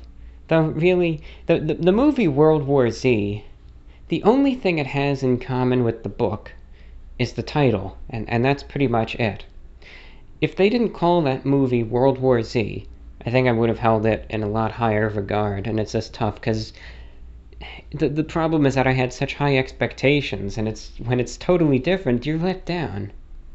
What else can you say? You're let down. And also, the zombies in, in the World War Z movie behaved nothing like the ones in the book. But World War Z, the, the book, I imagine a number of you listening have read it. Uh, it's it's a good book. I enjoy it, especially if you enjoy zombies and stuff. It'll be it'll be a fun read. Where it's just, I think it takes place, you know, in in the future after this absolutely devastating um, you know, worldwide zombie apocalypse that nearly brings down civilization, but humanity is able to, to overcome it and bounce back. But it's by this guy who I think works from the UN, and it's just interviewing various figures um, with their experiences during it. It's just so fascinating because it's just like so many different stories, and you know, Max Brooks is just a, a great, great writer. You know, you hear these experiences of, of people, you know, during the, um, you know, this zombie apocalypse, and anyone from this one guy who was this bodyguard for celebrities, and um, someone who, you know, was uh, even on the space station, someone who was in a nuclear submarine, and someone who um, was in the military on the front lines. It was just so well written. It was just, it was a very, very fantastic book. And it takes place all over the world, too, and it's just a good book. I really enjoyed it. So when I found out that Max Brooks was releasing a new book, this one being about Bigfoot, I thought to myself, oh my gosh, you better believe I'm going to be all over this thing. And yeah, I got it. It came out this month. It's called uh, Devolution. And I'll just say, I've been uh, reading it this last week. Uh, it's been a quick read, not because it's a short book. Um, you know, it's not the longest in the world, but, you know, it's a good 300 pages or so. But again, I've been I've been making very good progress each uh, each day because it's an enjoyable book. That's the thing. You ever read a good book and it's like, wow, you know, I'm re- you're really enjoying its contents, and you don't realize how many pages you've gone through in the time you've sat down to read it. It's like, wow, this is great. You know, whereas the books that are, eh, not the best, it's just like you're sitting there and it's like, uh, gosh, I can't even make it through this, you know, this chapter and it's only 10 pages. It's like I can't even do this. It just comes down to a book you enjoy versus one you don't. Um, but this book has been a very fast read in that regard. And um, again, I don't want to give anything away too much. But I think just the most basic premise would be would be completely acceptable. So it's written in the form of several pieces of media that are gathered. And the largest part of it, because the whole premise is that this is media that's collected by this journalist who decides to pub- publish this story because it's just gotten so little attention otherwise and it's based on the findings of this one person's journal. You know, so it's like a series of journal entries. Also, an interview with um, the brother of the person whose uh, journal was discovered. And uh, I think this one uh, head uh, park ranger. You know, and so that's in the interview form, similar to kind of World War Z, though not quite and then journal entries as well. But it takes place in uh, Washington State near Mount Rainier. And I would say it doesn't take place, I don't know if it's in the present, but in the immediate future, I would say, I don't know, maybe, you know, between now and 2025 at latest. So, you know, really you could you could say it's in the present pretty much or within the next couple years, but nothing nothing crazy otherwise. And the setting is it, it takes place in this new community that's really out in the middle of nowhere. And it's supposed to be this place that is largely for individuals who have the money to go here, number one, you know, for I don't know if you want to call it the elites, but definitely people who are well off. Where it's supposed to be like rural living for people who don't want to leave the city. So it's like this fancy, you know, community of, of some houses out there in the middle of, again, absolutely nowhere in the mountains here. But, you know, it's not really off the grid. They have their private road, they have fiber optic cables connected, you know, to the cities. So they have everything. You know, they have very, very fast internet. These are these fancy, like, smart houses. Everything is uh, connected through the internet and AI and uh, automation, etc.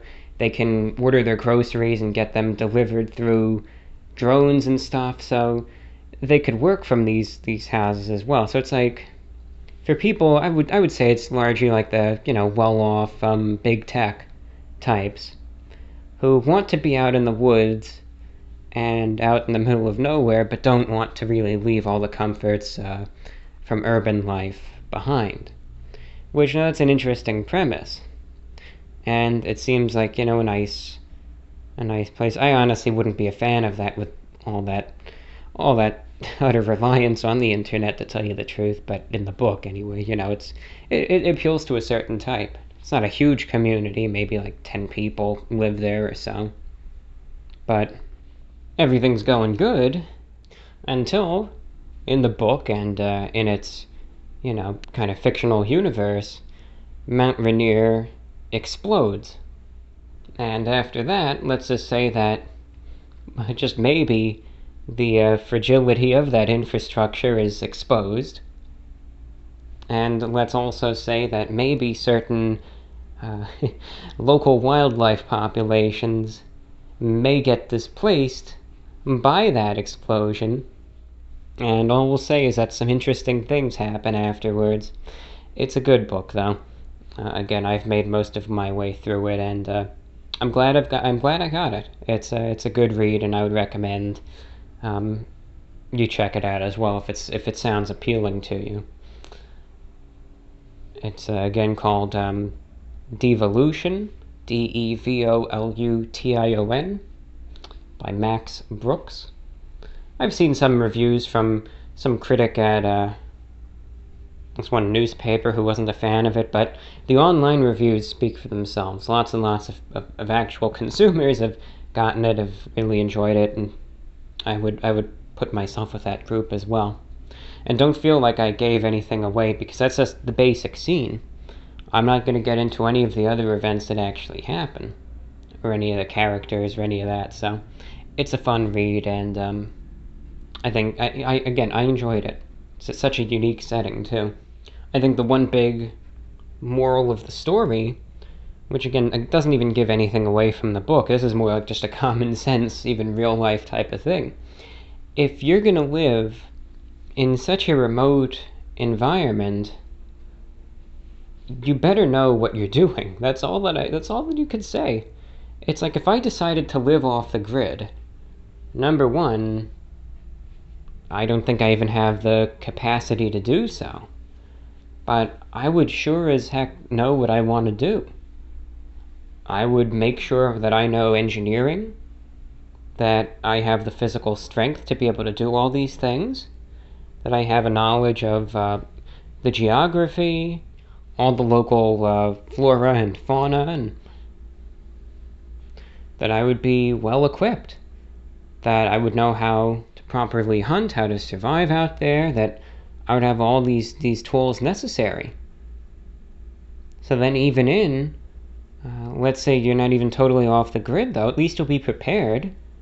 And in a grid down situation or something causes you to displace, uh, you could easily just pack your stuff and survive. You know, be like a survivalist, really. That's why I'm not against the whole prepper uh, survivalist movement. Again, it certainly has its it has its need, it has its purpose. By by all means, it does.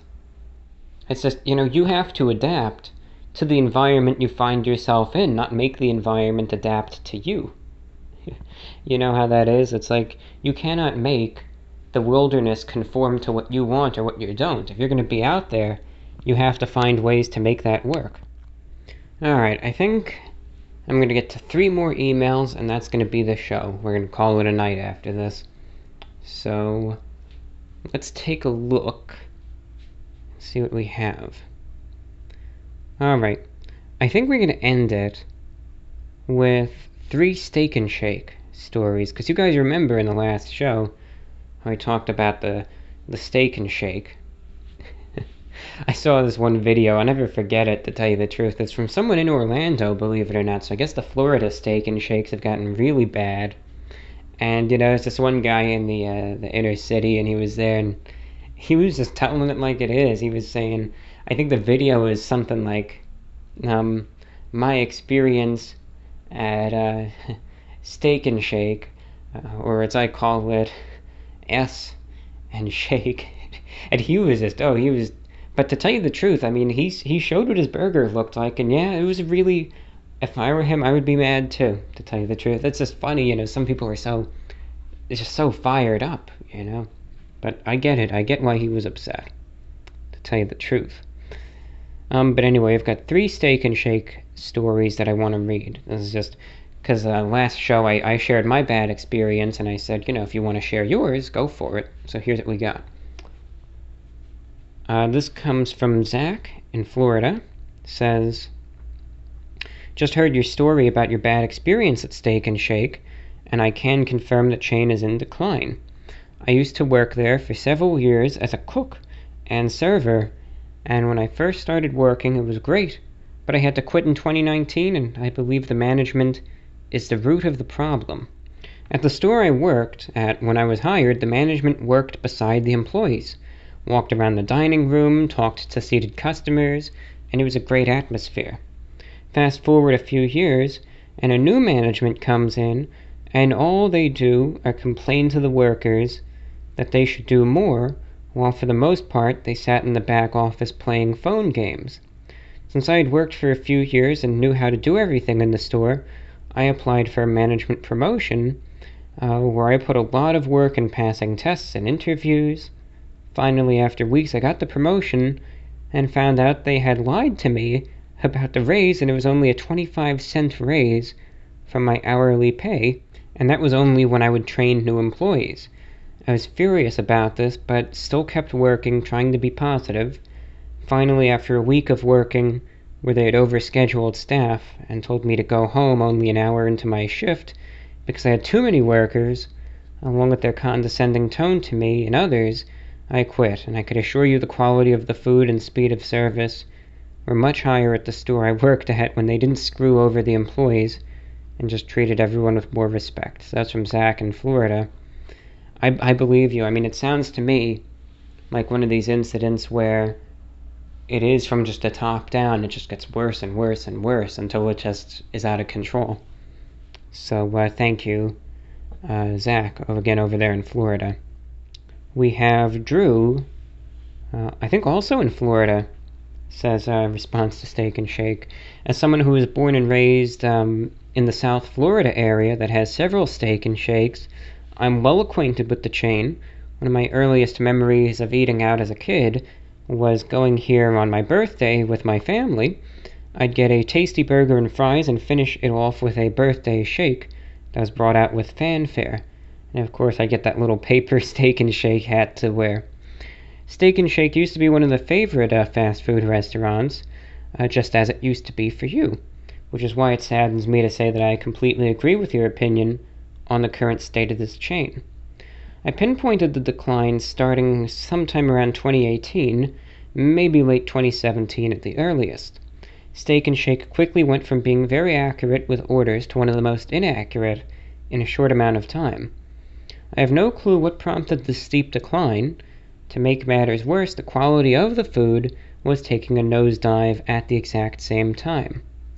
And the part that sealed the deal was the fact that the prices were increased despite the product and service being undeniably worse than before. If the prices were increased, but the quality, accuracy, and service stayed roughly the same, I don't think the chain would be facing as many troubles. Many fans of the restaurant have gone less and less, myself included, because we were fed up with incorrect orders, low quality burgers, cold, stale tasting fries, poor customer service, slow drive through times, and on top of that, they want you to pay more for it.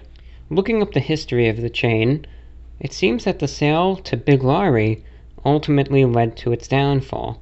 I still hold on to hope that Steak and Shake will one day rise again to its previous height, but it seems more and more unlikely. These issues were happening way before the COVID 19 crisis, which might be the final nail in the coffin for the chain.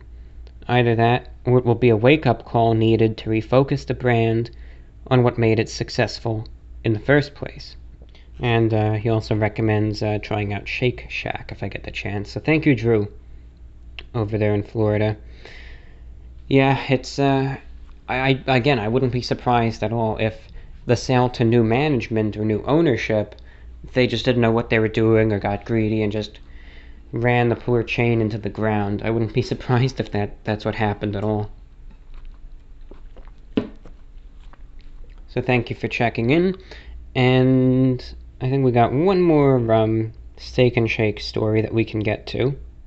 All right, and final email from the show comes in from JD. Says, uh, "I'll have to agree with your view on Steak and Shake that it has declined in quality over the span of the last few years. I started eating there when I was a kid." And got to experience the restaurant at its peak, which to me was around 2008 to 2014. The milkshakes were perfect and the burgers were delicious, with a quality selection of other items like the taco salad and chili five way. Gradually, after that golden age, things began to slide. I started to notice things like the floor being dirtier than it should, and the bathrooms being frankly kind of gross. Service became my biggest issue, the last time I went, which may very well be the last time I ever go, I sat down and waited at least 20 minutes without even being greeted by a server. Frustrated and hungry at this point, I finally flagged one down and told them my server never showed up. They told me they didn't know where my server went, and as a former server, this is something you should never relay to a guest. When my food did arrive, it was sloppily prepared and presented and didn't taste nearly as good as in the past. I doubt I'll be returning, and if I do, I'll definitely be using the drive through and not dining in. Steak and Shake used to have wonderful food in a unique atmosphere, but sadly now has just become another mediocre at best burger joint. I love the show, especially the random talk, most relaxing and entertaining. Keep up the good work from JD. Well, thanks, JD. Good to hear from you. And uh, again, it just sounds like another issue. I mean, I'm glad you mentioned also the dirty floors and tables because I've seen reviews for Steak and Shake increasingly reporting that issue. Saying that, yeah, you know, I'm noticing the floors are getting dirty and the tables are sticky and it's not being cleaned. And so, I mean, that's another sign that it's all just going downhill. Hey, let's hope that one day Steak and Shake will turn itself around. I don't have high hopes for them, but maybe there will be a day where they will. Who knows? And with that, remember, any last minute feedback can be sent in to VORWINFO at gmail.com. Hope to hear from you. Fan art is welcome at that address as well. Questions, comments, topic suggestions, any random stories or uh, factoids or anything you want to share are welcome there. Donations via PayPal to keep this broadcast going. If you enjoyed the show, you want to hear another one, a donation is much welcome and appreciated to VORWINFO at gmail.com. Every little bit helps. You know, there's no monetization on YouTube, no monetization on any podcast platform. I make zero dollars from doing this show, aside from any donations that come in. There's no sort of brand deal or sponsorship, none of that. It's just pretty much me, and that's that's it when I do this show.